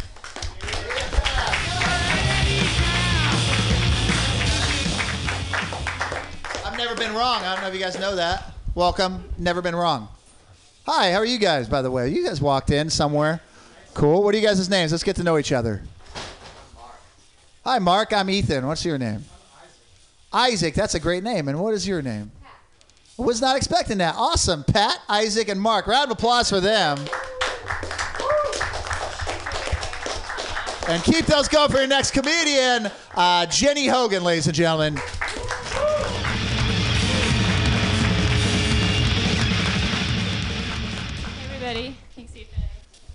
Um, yeah, my name is Ginny. Uh, people say Jenny a lot. Actually, I um, which is fine. I don't really mind. I used to um, I used to do like a lot of online dating. I did quit recently um, in like a strategic move that was met with uh, moderate to very low resistance from the male community. Um, but before that happened, I, I did a lot, and like people would often. So I think it's easy when you hear my name to like not know how it's spelled. Obviously, it's spelled with a G, but it could be spelled with a J. But like people would like meet me on dating apps and then like text me and still misspell my name. Um, but like honestly, like based on the the guys that I met, I think it's it's more likely not that they were like too dumb to correctly transcribe my name, but that they believed that I had misspelled it. Um, seems like the most likely outcome. Uh, I um, did you guys see that that hoverboards recently today were uh, declared like unsafe? I know, right? Just just today it happened. Um, like a few weeks ago, I think this te- actually no, this teenager accidentally sad. He accidentally killed his cousin because he was riding a hoverboard while holding a gun, and he like tripped. Sorry, it's bad that I'm laughing. He like tripped. he tripped, he tripped, and like shot his cousin and killed him. Uh, but just today they were declared unsafe. Um, even more unsafe than that, though, is that like previously people were having sex on hoverboards. Actually, probably still are. No, this is true. This is completely true. People were having sex on hoverboards, and which is why I say all the time, and I'll say it again, like the most important medical advancement of the last 100 years is birth control. Like, people should not uh, be able to have like have sex on hoverboards and then like have a child that was like born of that sex on hoverboards. Um, okay, I'm gonna I'm gonna move into uh, strictly like food related jokes. Uh, so this next joke is about crackers, the food, um, and and okay, here's what here's what the joke is. I was in London recently, um, and in London they're like obsessed with crackers. Like they have these like really gross, like flavorless crackers. I was looking at them. They're kind of just like saltines, like without the salt, just eans. And um, and they advertise themselves as being like good with wine and cheese, which I think it's like pretty sneaky advertising because wine and cheese are literally like the two most wonderful substances on earth. Like I don't think I'd be able to like leave my house without one or the other or both. Um, I'd probably eat paper with wine and cheese, and I think uh, it's basically like if I wrote on my OkCupid profile, like going on a date with me is good if it includes um, a threesome with Mila Kunis and no talking. Uh, you know what's stupid? Powdered sugar. No, I'm like, why would you want the sugar all over your face and your clothing instead of in your food? Um, okay. It's my first one-liner. I uh, and to be honest, it's difficult for me because I don't. I literally don't think I've had a thought in my life that I did not think was deserving of at least ten lines. So one-liners really aren't aren't my thing. Okay, one more minute. I used to work in mayonnaise, um, like in the industry, not covered in it, but I. Uh, I um, okay. I worked at this. This is true. I worked at like a vegan mayonnaise tech startup, and no, it's re- it's real. It's real. And uh, so we were making this vegan mayonnaise. Uh, it was like a very like immoral company. Um, like we lied a lot about like not having preservatives when we did. It was like mayonnaise built on like soybeans and like broken promises. Um, the CEO was this like ridiculous like Hulk of a man, like ex football player, like beat his chest all the time, would like make these references like you're the QB, like you're the QB, and I I don't really get that kind of stuff. I'm like QB, like is that Latin? Like I don't know. Uh, so. At one point, we were getting sued by the FDA because um, we were calling our product mayo, and apparently you have to have. Oh, sorry. Okay, you have to have eggs in your product to be called. Ma- uh, you have to have eggs to be called mayonnaise, and so he wanted me to like use some like data to show that people use mayo in the same way that, or in a different way than they use mayonnaise. So I did all these studies that concluded that like literally nobody gave a shit. Like not not a single person could have cared about the difference between mayo and mayonnaise. But we did find uh, that actually mayo was more commonly used in certain demographics, like Hispanics in the month of May, because people don't celebrate Cinco de Mayonnaise. Okay, thanks.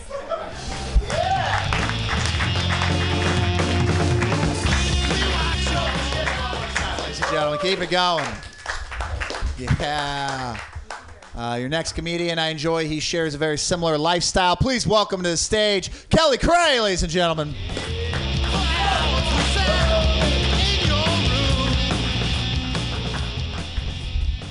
Similar lifestyle and similar hats. Fuck every time! When will I ever learn to stop doing this? Uh, man, for cripe's sakes, be professional. Come up here and do a good job. I'm okay. I'm fine. I'm taking care of this. Thanks, bro. Throw me the horns. Yeah, this is fine. This is good. This is exactly how I planned this to go, guys. I wrote all of this. This is all written. Hope you're liking it.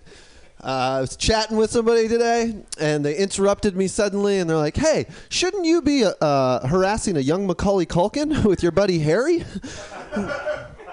Getting your ass kicked hilariously, and I would have got really mad, but he nailed the shit out of that. So that's how that's gonna be. Um, I, I, did a set at, uh, uh, at Brainwash last night, and I looked this guy in the eye. He's right in the front row. I'm just using you as an example. You're not that guy. This is not the guy. Everybody, I just want you to know this is different people that this is happening. But I looked right at him, and then I was like, "Hey, how you doing?" And he got up, and he was tall and big, and then he just walked by me and walked out. It was the best heckle. Like, how do you ever recover? I was like, what? Did I offend him? Did I not? Does anybody know what happened? Is what's going on? And then my was just destroyed. confidence, right? My confidence ruined. You look like a confident guy. Okay. That was a misread. oh, but it's the same for. Are you a comedian? Oh, okay. Well, comedians aren't that confident either, which is kind of a, a weird, ironic thing. Yeah, because we come up here and we talk in front of people. Like we don't have the confidence that like athletes have. Yeah. Like we're w- before we come up on stage and do this, not all of us huddle in a circle and are like, "Hey, you going out to tell some jokes? Yeah, I'm going out to tell some jokes. You're funny. Who's funny? Who's funny? Team, Team. All right, everybody in on three. Premise, punch, tag. Like we don't, we don't do that shit. It'd be great if we did, right? That'd be great. Somebody laughs really hard at a joke, just throw the mic down and do like our celebratory dance. Be like Kanye up here, I'm like I'm a fucking genius. I'm a fucking genius. It'd be great. Just hop into like the audience and throw like some young kid a microphone.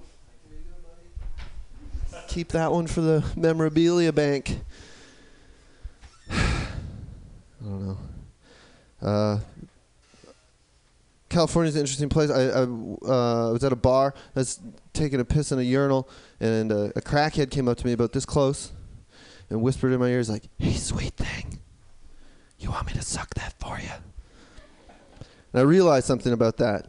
That 99% of that was my actual fantasy. You know? It was like that close. So be careful what you wish for. Make sure it's very detail orientated.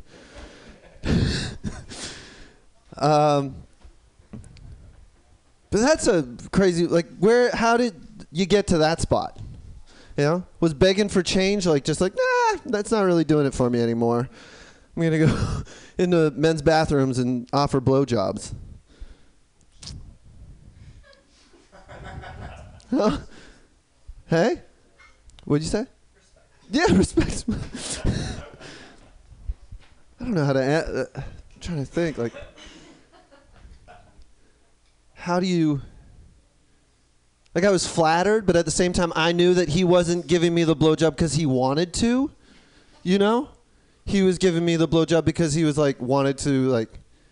I don't know, go out on the street corner and hang out with his friends type of situation. Like he didn't want to do it for me. He was doing it for him.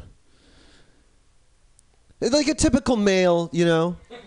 He just wanted to get his rocks off. Oh, all right. Sorry, I, I, I, I said that pun today to myself, and I was like, okay, I have to add the AO. it's not. All right, guys, uh, give it back up for Ethan Albers, everybody.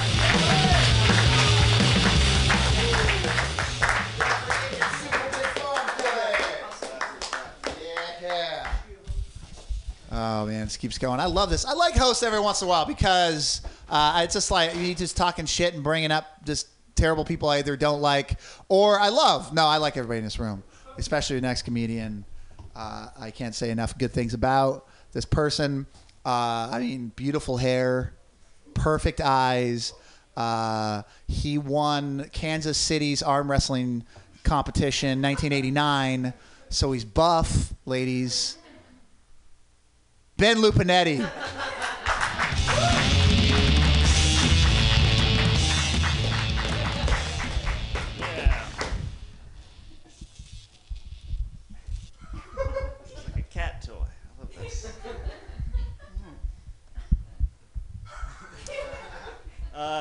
Kelly, I, I, don't think I've ever seen you before. You, I liked your set. I uh, was kind of prepared to hate you because you look like every guy who asks me for change uh, when I'm getting uh, off the bus. But that's cool.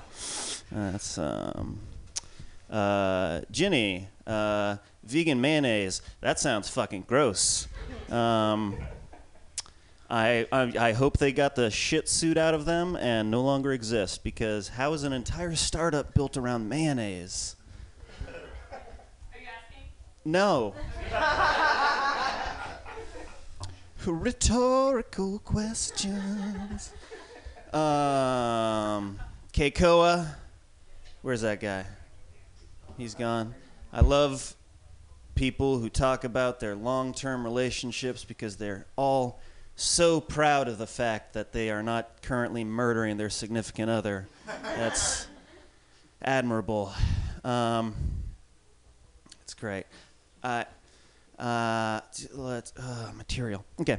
Um, my coworker was telling me about a software programmer here in the city who apparently, instead of doing the software programming he was hired to do, just outsourced it to tech workers in the third world at a much discounted rate of what he was being paid.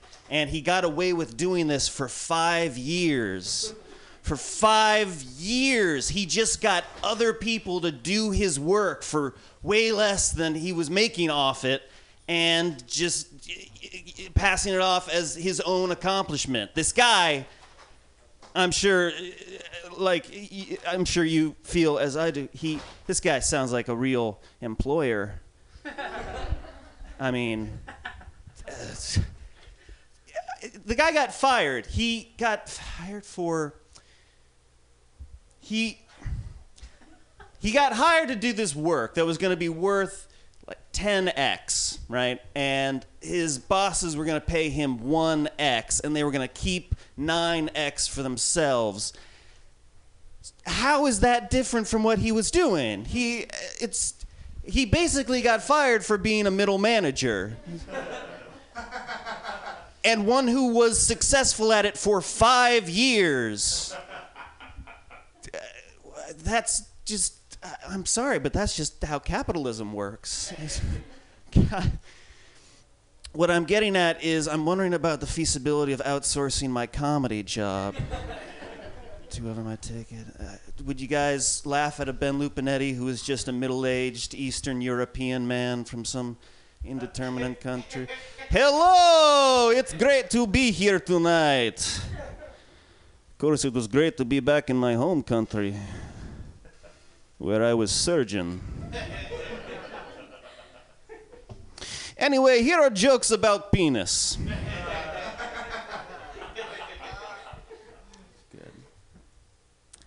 Uh, I was I was thinking, uh, stand-up comics are inarguably better than all the clergy, any any religion, any priests, rabbis, imams, whatever. Because you look at it, you go to a church on Sunday and they'll be talking about what, the apocalypse, the creation of mankind, the nature of good versus evil, and they're still boring. The show Seinfeld did an entire episode about soup. And people sat through commercials for dish soap to figure out how that was going to be resolved. We've got an edge. Leave with some fun facts. Fun fact Did you guys know you can see space from the Great Wall of China? Shit, yeah. Did you guys know that if you took every centipede on the planet and laid them end to end along the equator, people would think you're weird? It's a weird hobby, guys. Do you guys know that the brain only uses 10% of its processing power? To think of movies where the premise is unlocking the other 90%. Again. It's called the frontal derivative lobe. All right, guys. Uh, I've been Ben Lupinetti. I, I think you'd agree I've been fantastic. And give it up for your host, Ethan Albers, as well.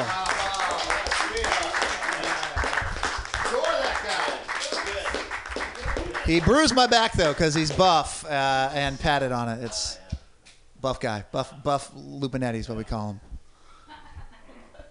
I really think you should get rid of your your actual first name and just go Lupinetti. Ah, mononym like Cher. Yes, great name. Your next comedian has a great name too, though. Uh, also very funny. Uh, Cher. Yes, it's Cher. ladies and gentlemen. Yes, please welcome to stage Mary Goss.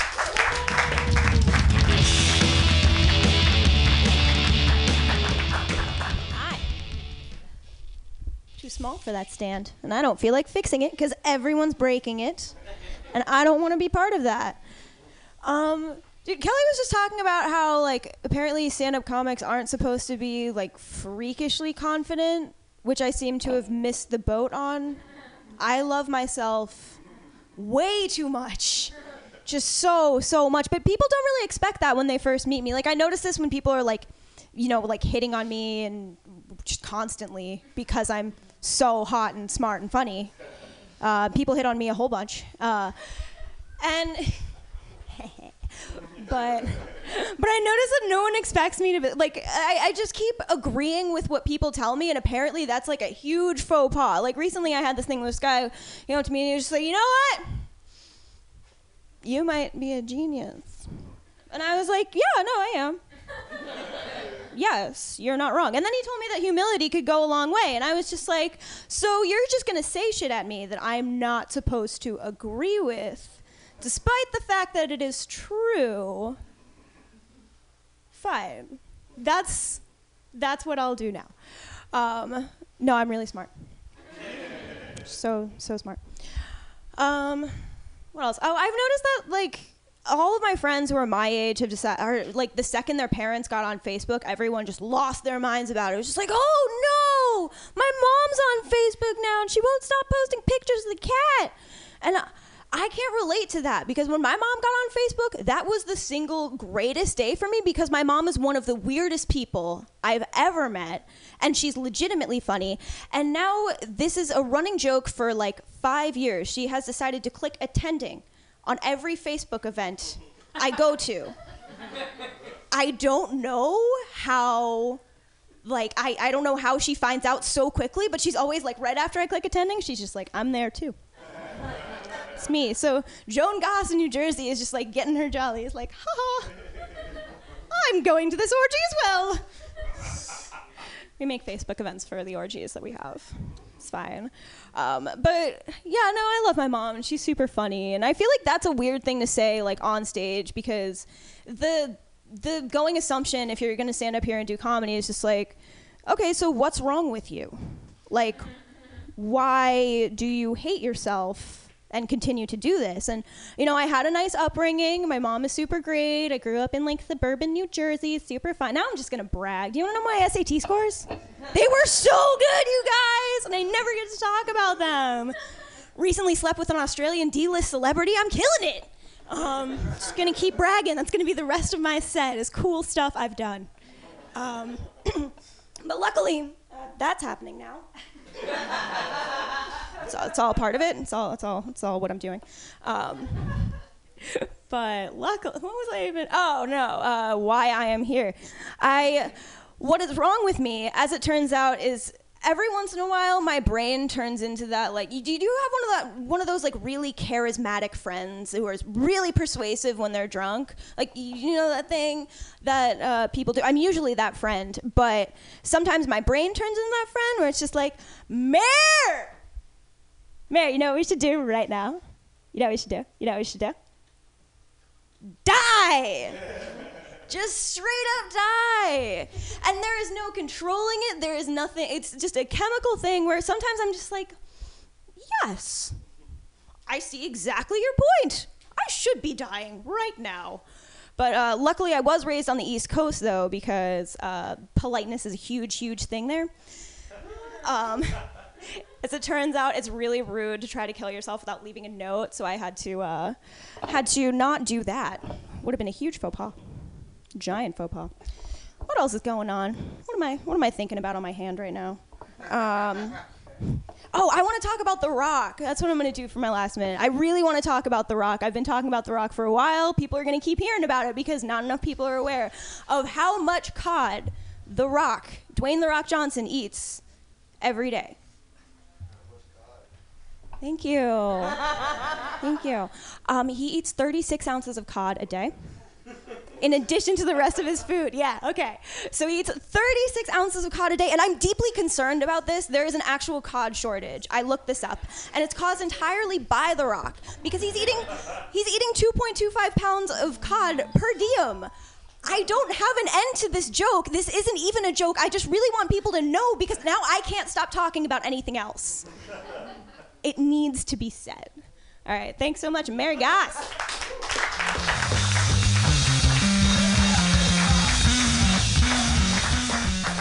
Going. It took her a little while uh, because me and Phil Gillis are in a booth going, is she saying The Rock eats 36 ounces of cock a day? That's a lot. I mean, he's a big boy. He needs a lot of cock to maintain his acting slash professional wrestling career. I love The Rock.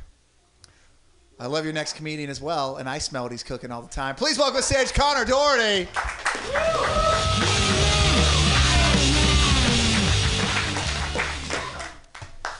Ethan Albers smells what I'm cooking.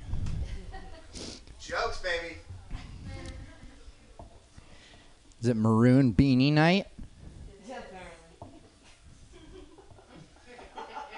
You guys didn't call me. I gave you a shout out at Brainwash yesterday, Ingrid. And Dom, you gave me terrible advice about picking up straight women on Wednesday. thought I thought I was closer with both of you. You didn't tell me about Maroon Beanie Night. You guys, Antonin Scalia is dead. You're not supposed to cheer when people die. But you can't. Yeah, that's the thing. It's the weird thing about the Supreme Court. They're on there forever. Or unless they do something really bad, or they step down like under the same party that appointed them. So like, it's weird, you know. Like I don't even support the death penalty for like serial killers, but I, you know, this is like the best case scenario. I- He was appointed by Reagan. He was on the Supreme Court for more than 30 years. He was just, you know, smashing civil rights for longer than I've been on this planet, just waving his legal dick around.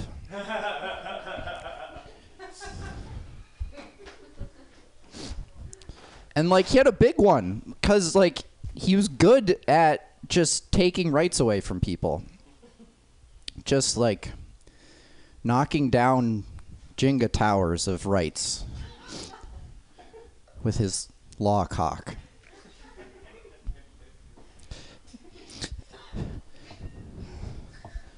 Yeah, he was bad. Uh, he the good news is though he lost a lifelong battle against butt sex. 'Cause there was this decision in 1986, Bowers v. Hardwick, and they ruled that sodomy is not protected, not a protected privacy right. And uh, so this was before our friend Scalia was on the court, but it came up again in 1995, whether homosexuals could be could receive protection under the law. He wrote the dissenting opinion because Antonin Scalia has a lot of opinions on butt sex. Uh, then it came up again in 2003, and he wrote the dissenting opinion again because he still had opinions on butt sex. And like it was so bad that Clarence Thomas wrote his own dissenting opinion because Clarence Thomas, the most conservative man on the Supreme Court for the past 20 years, was offended by Scalia's homophobic dissenting opinion. These aren't jokes. They're just things I'm thinking. Uh, it would be cool if Tums made ants hallucinate because that would mean that antacid is antacid.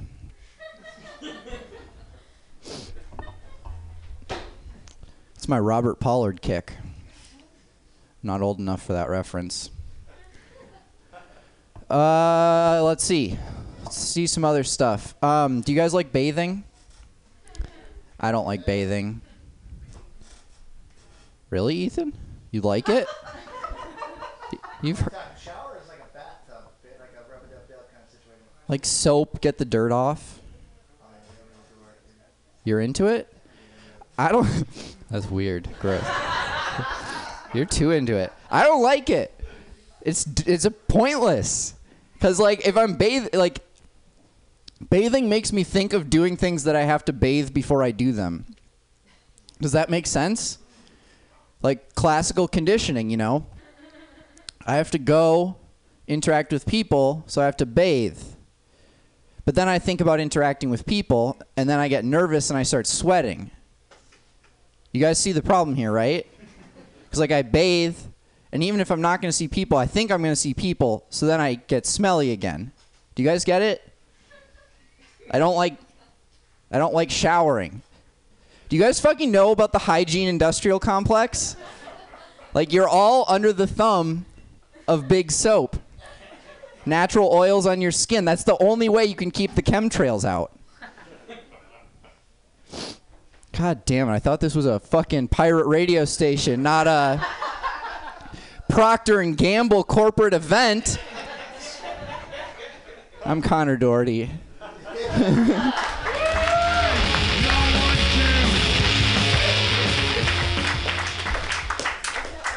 He really hates soap. Yeah, that's good.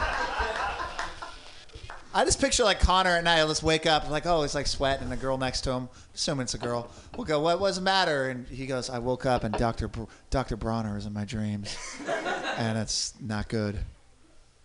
Well, you guys like international people?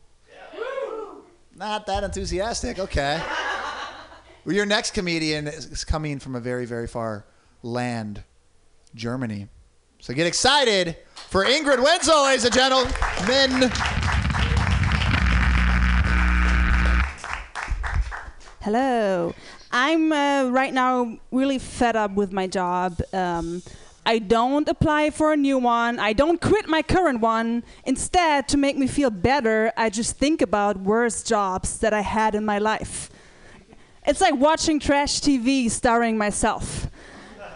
And the worst job I ever had was in an animation team for German tourists on a cruise ship in the Baltic Sea. If you don't know where that is, it doesn't matter because that place is shit. It's a sea between Finland and Russia and has no sunlight.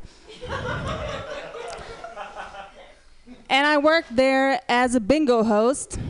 I, I was called Bingrid.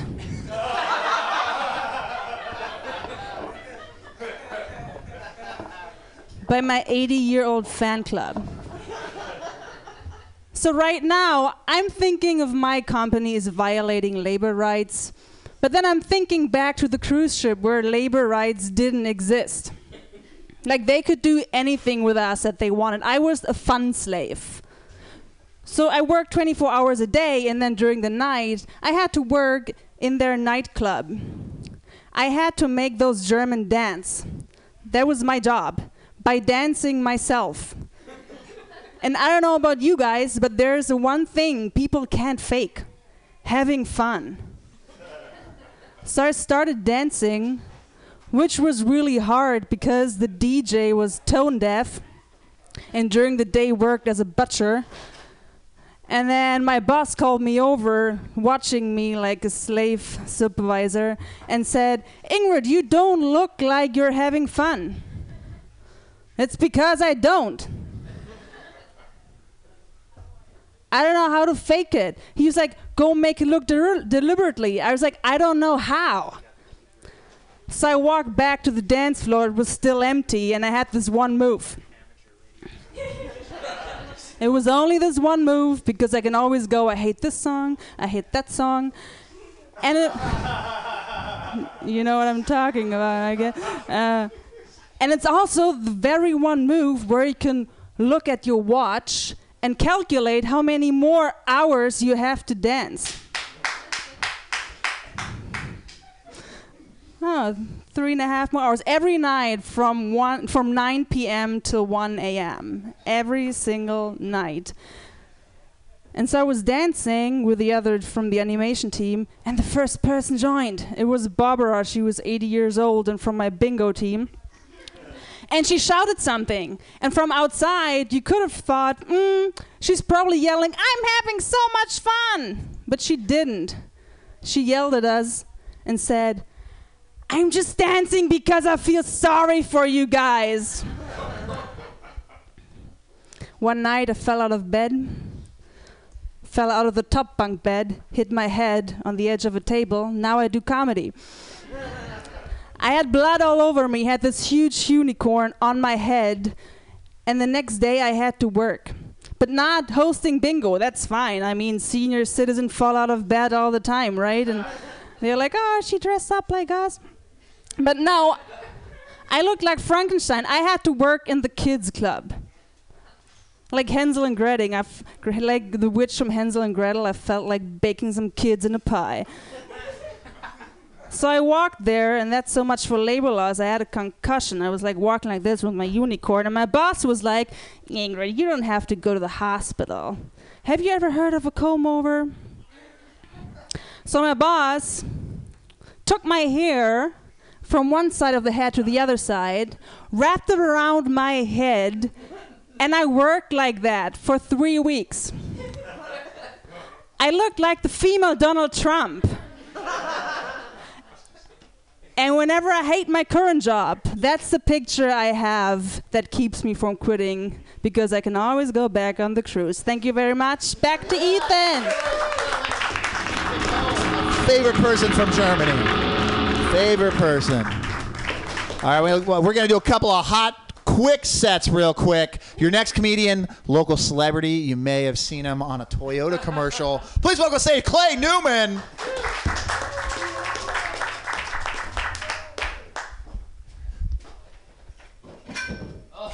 Immediately, I learned nothing. I even paid attention tonight. All right. Nope. Um, he said quick set. I don't have time for that. Those are beautiful songs, and you can't start one without finishing it. it's the rules about Queen. I don't make it up. Uh, did you guys know there are people on the street sucking dick for drugs? Laptop guy knows that. Because he studies, he's knowledgeable. People are sucking dick for drugs. That's sad for the people doing the dick sucking. That's sad for dick sucking in general. That's usually a happy thing. Nobody talks about this. I think it's very sad for the drug dealer as well. Yeah. He's getting a bum end as well, you guys. If you are a drug dealer in San Francisco, you worked hard to get here. All right? It's not easy. You're like on the New York Yankees of drug dealers. Do you realize that? Toothless Joe's gonna come up to you all disrespectfully. Hey man, I'll suck your dick for drugs. You know what? No. Next guy has twenty dollars. I'll wait, Toothless Joe. Have some self-respect, drug dealers. That's what I'm trying to say. I'm a little upset because it it came to me the other day. I had this realization. It's 2016 now, and nobody's even tried to invent a bed that you can pee into. Who wouldn't want that? It seems so simple. Just a hole and some air freshener. What more do you need? A funnel for the ladies. I don't know how vaginas work.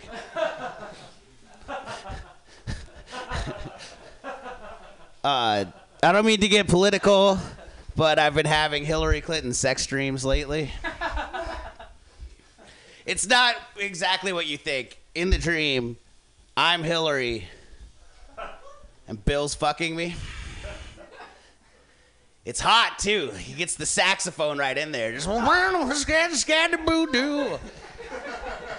just jazz it up, my sweet Hillary Clinton puss. I just wanted to end on sweet Hillary Clinton puss. That's all that was. Thank you guys. Ethan Albers. Yeah, keep that going. We're going to keep it this going. Ladies and gentlemen, please welcome to stage Dro. What's happening, you guys? Uh, I don't even know where to start. On my way here, I saw a grown man riding on a hoverboard, and it just upset me. Every time I see a grown man riding on a hoverboard, I always wish another grown man riding rollerblades passed them by and just called them a bitch. then I passed this bus stop and I saw a white guy wearing a trench coat, and I was scared for my life, guys. If you see a white guy with the trench coat, one of two things is gonna happen. He's either gonna pull out a gun or he's gonna whip out his dick.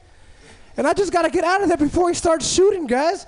I cannot trust a white guy in a fucking trench coat, man.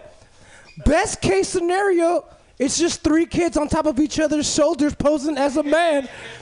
I cannot trust a white guy in a trench coat. I got in a fight with my girlfriend a week before Valentine's Day. That is how I'm gonna transition. I got in a fight with my girlfriend a week before Valentine's Day because I went to IKEA without inviting her. I didn't, it's the truth, I didn't know how much IKEA meant to her, sir. But she got upset. We didn't talk for a whole week until Valentine's Day, and I knew I had to get her the perfect present just to get her back on my side. So I got her a bouquet of roses and a gift card to IKEA. And she, and she broke up with me, guys. I just been so bummed out, guys. I just been listening to just so sad, sad music. Like I just listened to a lot of Elliott Smith. a lot of Sam Smith, a lot of the Smiths. I've just been alone in my room, guys, listening to big, listening to Will Smith's "Just the Two of Us." Just eating ice cream alone, guys. It's just, it's like we could make it if we tried, baby. I know that song's about his son, but I don't give a fuck. Yeah, guys, I just like one minute. Oh God. And it's just like a lot of stuff I gotta change, guys. I had to change my the picture on my screensaver on my phone. I also had to change my Netflix membership, man. I had to change the password on my Netflix membership, but I didn't do it right away. I waited till she got to that last episode of Narcos. and I fucking changed it. I hit her up. I was like, ha ha. They, they all they all go to jail at the end. I, I, I don't know. That's how it ends, but you know, I'm just trying to ruin it for her. Well, my name is Joe Spatam. Have a nice night.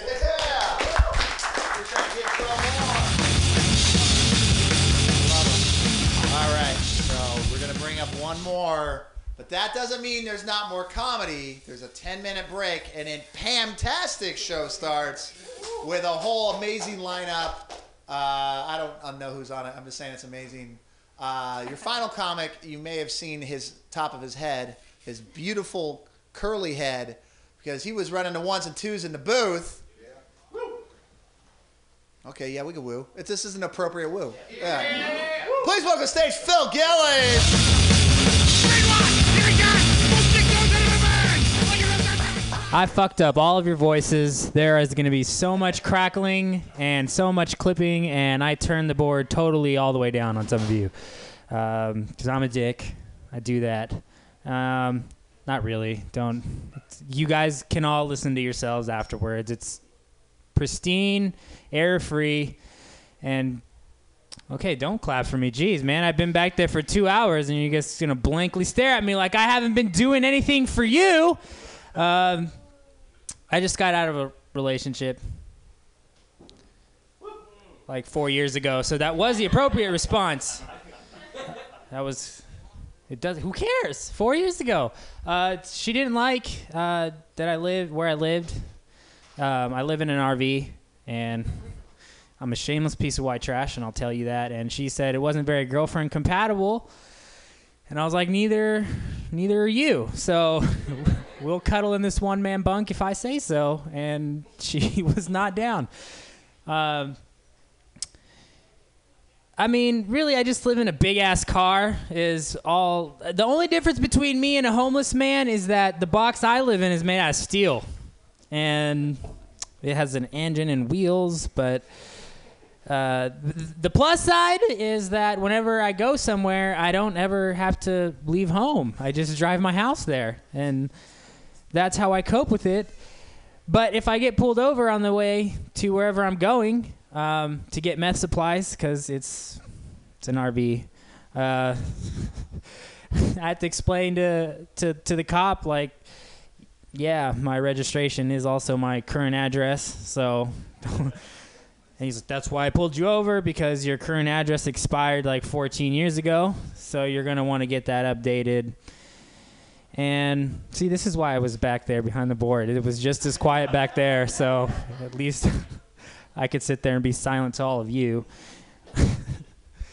uh, I grew up in, uh, in a religious home, which sucked, obviously and my mom's my friend on Facebook, so it really throws me off every time she likes a status that says "fuck" in it. Like, um, I, I actually uh, it was my mom and dad's anniversary earlier today, and I said "Happy anniversary," and she was like, "Thanks, buddy," and I was like, "Wow, that's fucking cold. I'm getting friend zoned by my own mom. Not even a thanks, son, or thanks, sweetheart. Fucking thanks, buddy." Which shows what kind of mom she was. She was a tough mom. She did not she did not want me to be a mama's boy. She taught me not to be a mama's boy by pretty much only paying attention to me when she was going to ask me to do something. And most of the time what she asked me to do was to go away and just be in a whole other place than she was, which was unfair. Because if I told her to go away, I'd get in trouble, right? I wasn't that was not allowed, you know. It you if and then if she'd spank me, I couldn't spank her back. That's weird. So it's not fair. And so I'd be at my friend's house all the time because their their moms actually would greet me when I came in the door, and I would like that a lot. I would just you know walk in, and and they'd be like, "Oh hey Phil, how are you doing? Are you hungry? Let me get you some food." And I'm like, "Oh my God, is this what it's like? This is what it's like? Just acceptance and snacks with no strings attached? I don't ever want to leave." then one day it, I found out it was it was a little more. With uh, I was at my friend um, Trevor's house, and Trevor's a dick. There's no Trevor that I've ever met that was not a dick or uh, either a mischievous douchebag or just a straight up asshole. And Trevor was a straight up asshole. We were both like eight years old, and anyways, I was just like, "Hey, Trevor, stop being a little cocksucker." Cause um, he and this was back before people's assholes tightened when you said cocksucker. I was only eight years old. Okay, it was like in the '90s. It was okay to call somebody a cocksucker, and um, his mom heard me call him a cocksucker, and she came over. She's like, "Hey, don't call Trevor cocksucker. That's that's not a that's not nice." She's like, and I I was just like, "Oh my god," and then she's like gives gives me a hug and a kiss. She's like, "You be just don't use that language. You be a good boy." And I looked at her and I thought I was like. Is she trying to be my mom right now?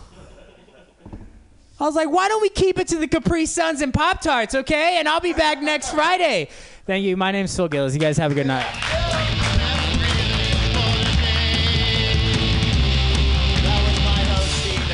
Uh, quick shout out to the Nasty and the booth for taking over the last second. Uh, stay here. If you guys are hungry, bonus perk, there's a bunch of free Indian food in the back.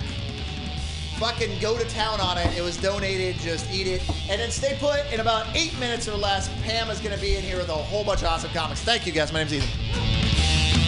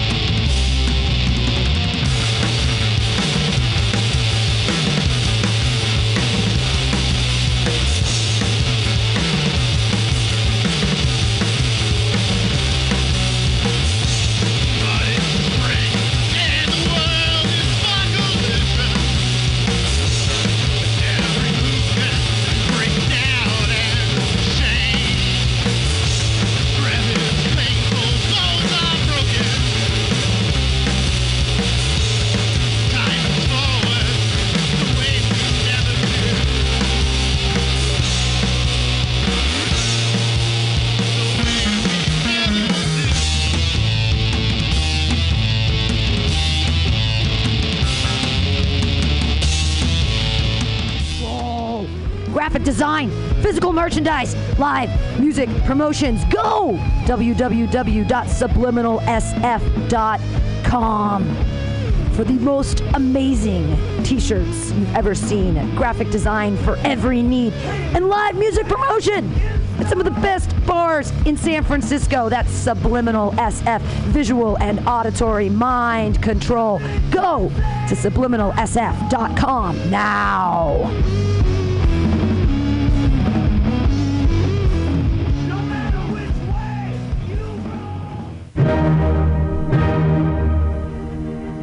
Good evening there, my friends here at MutinyRadio.fm. Chester Cashcock here, and giving you my love and regard as well as movies over there.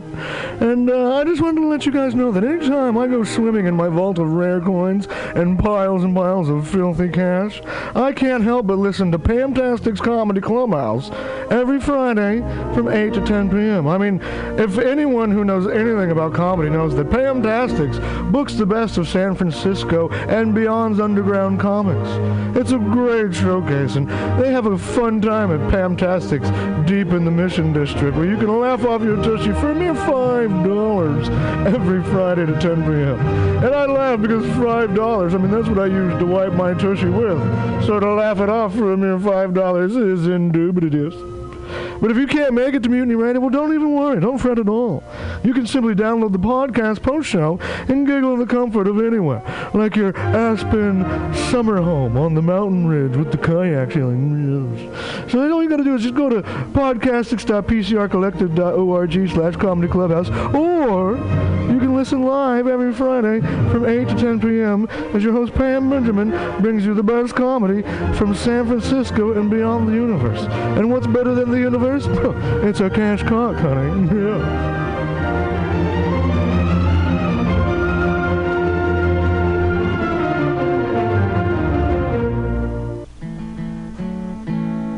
Billy Bob, you ever want to be funny?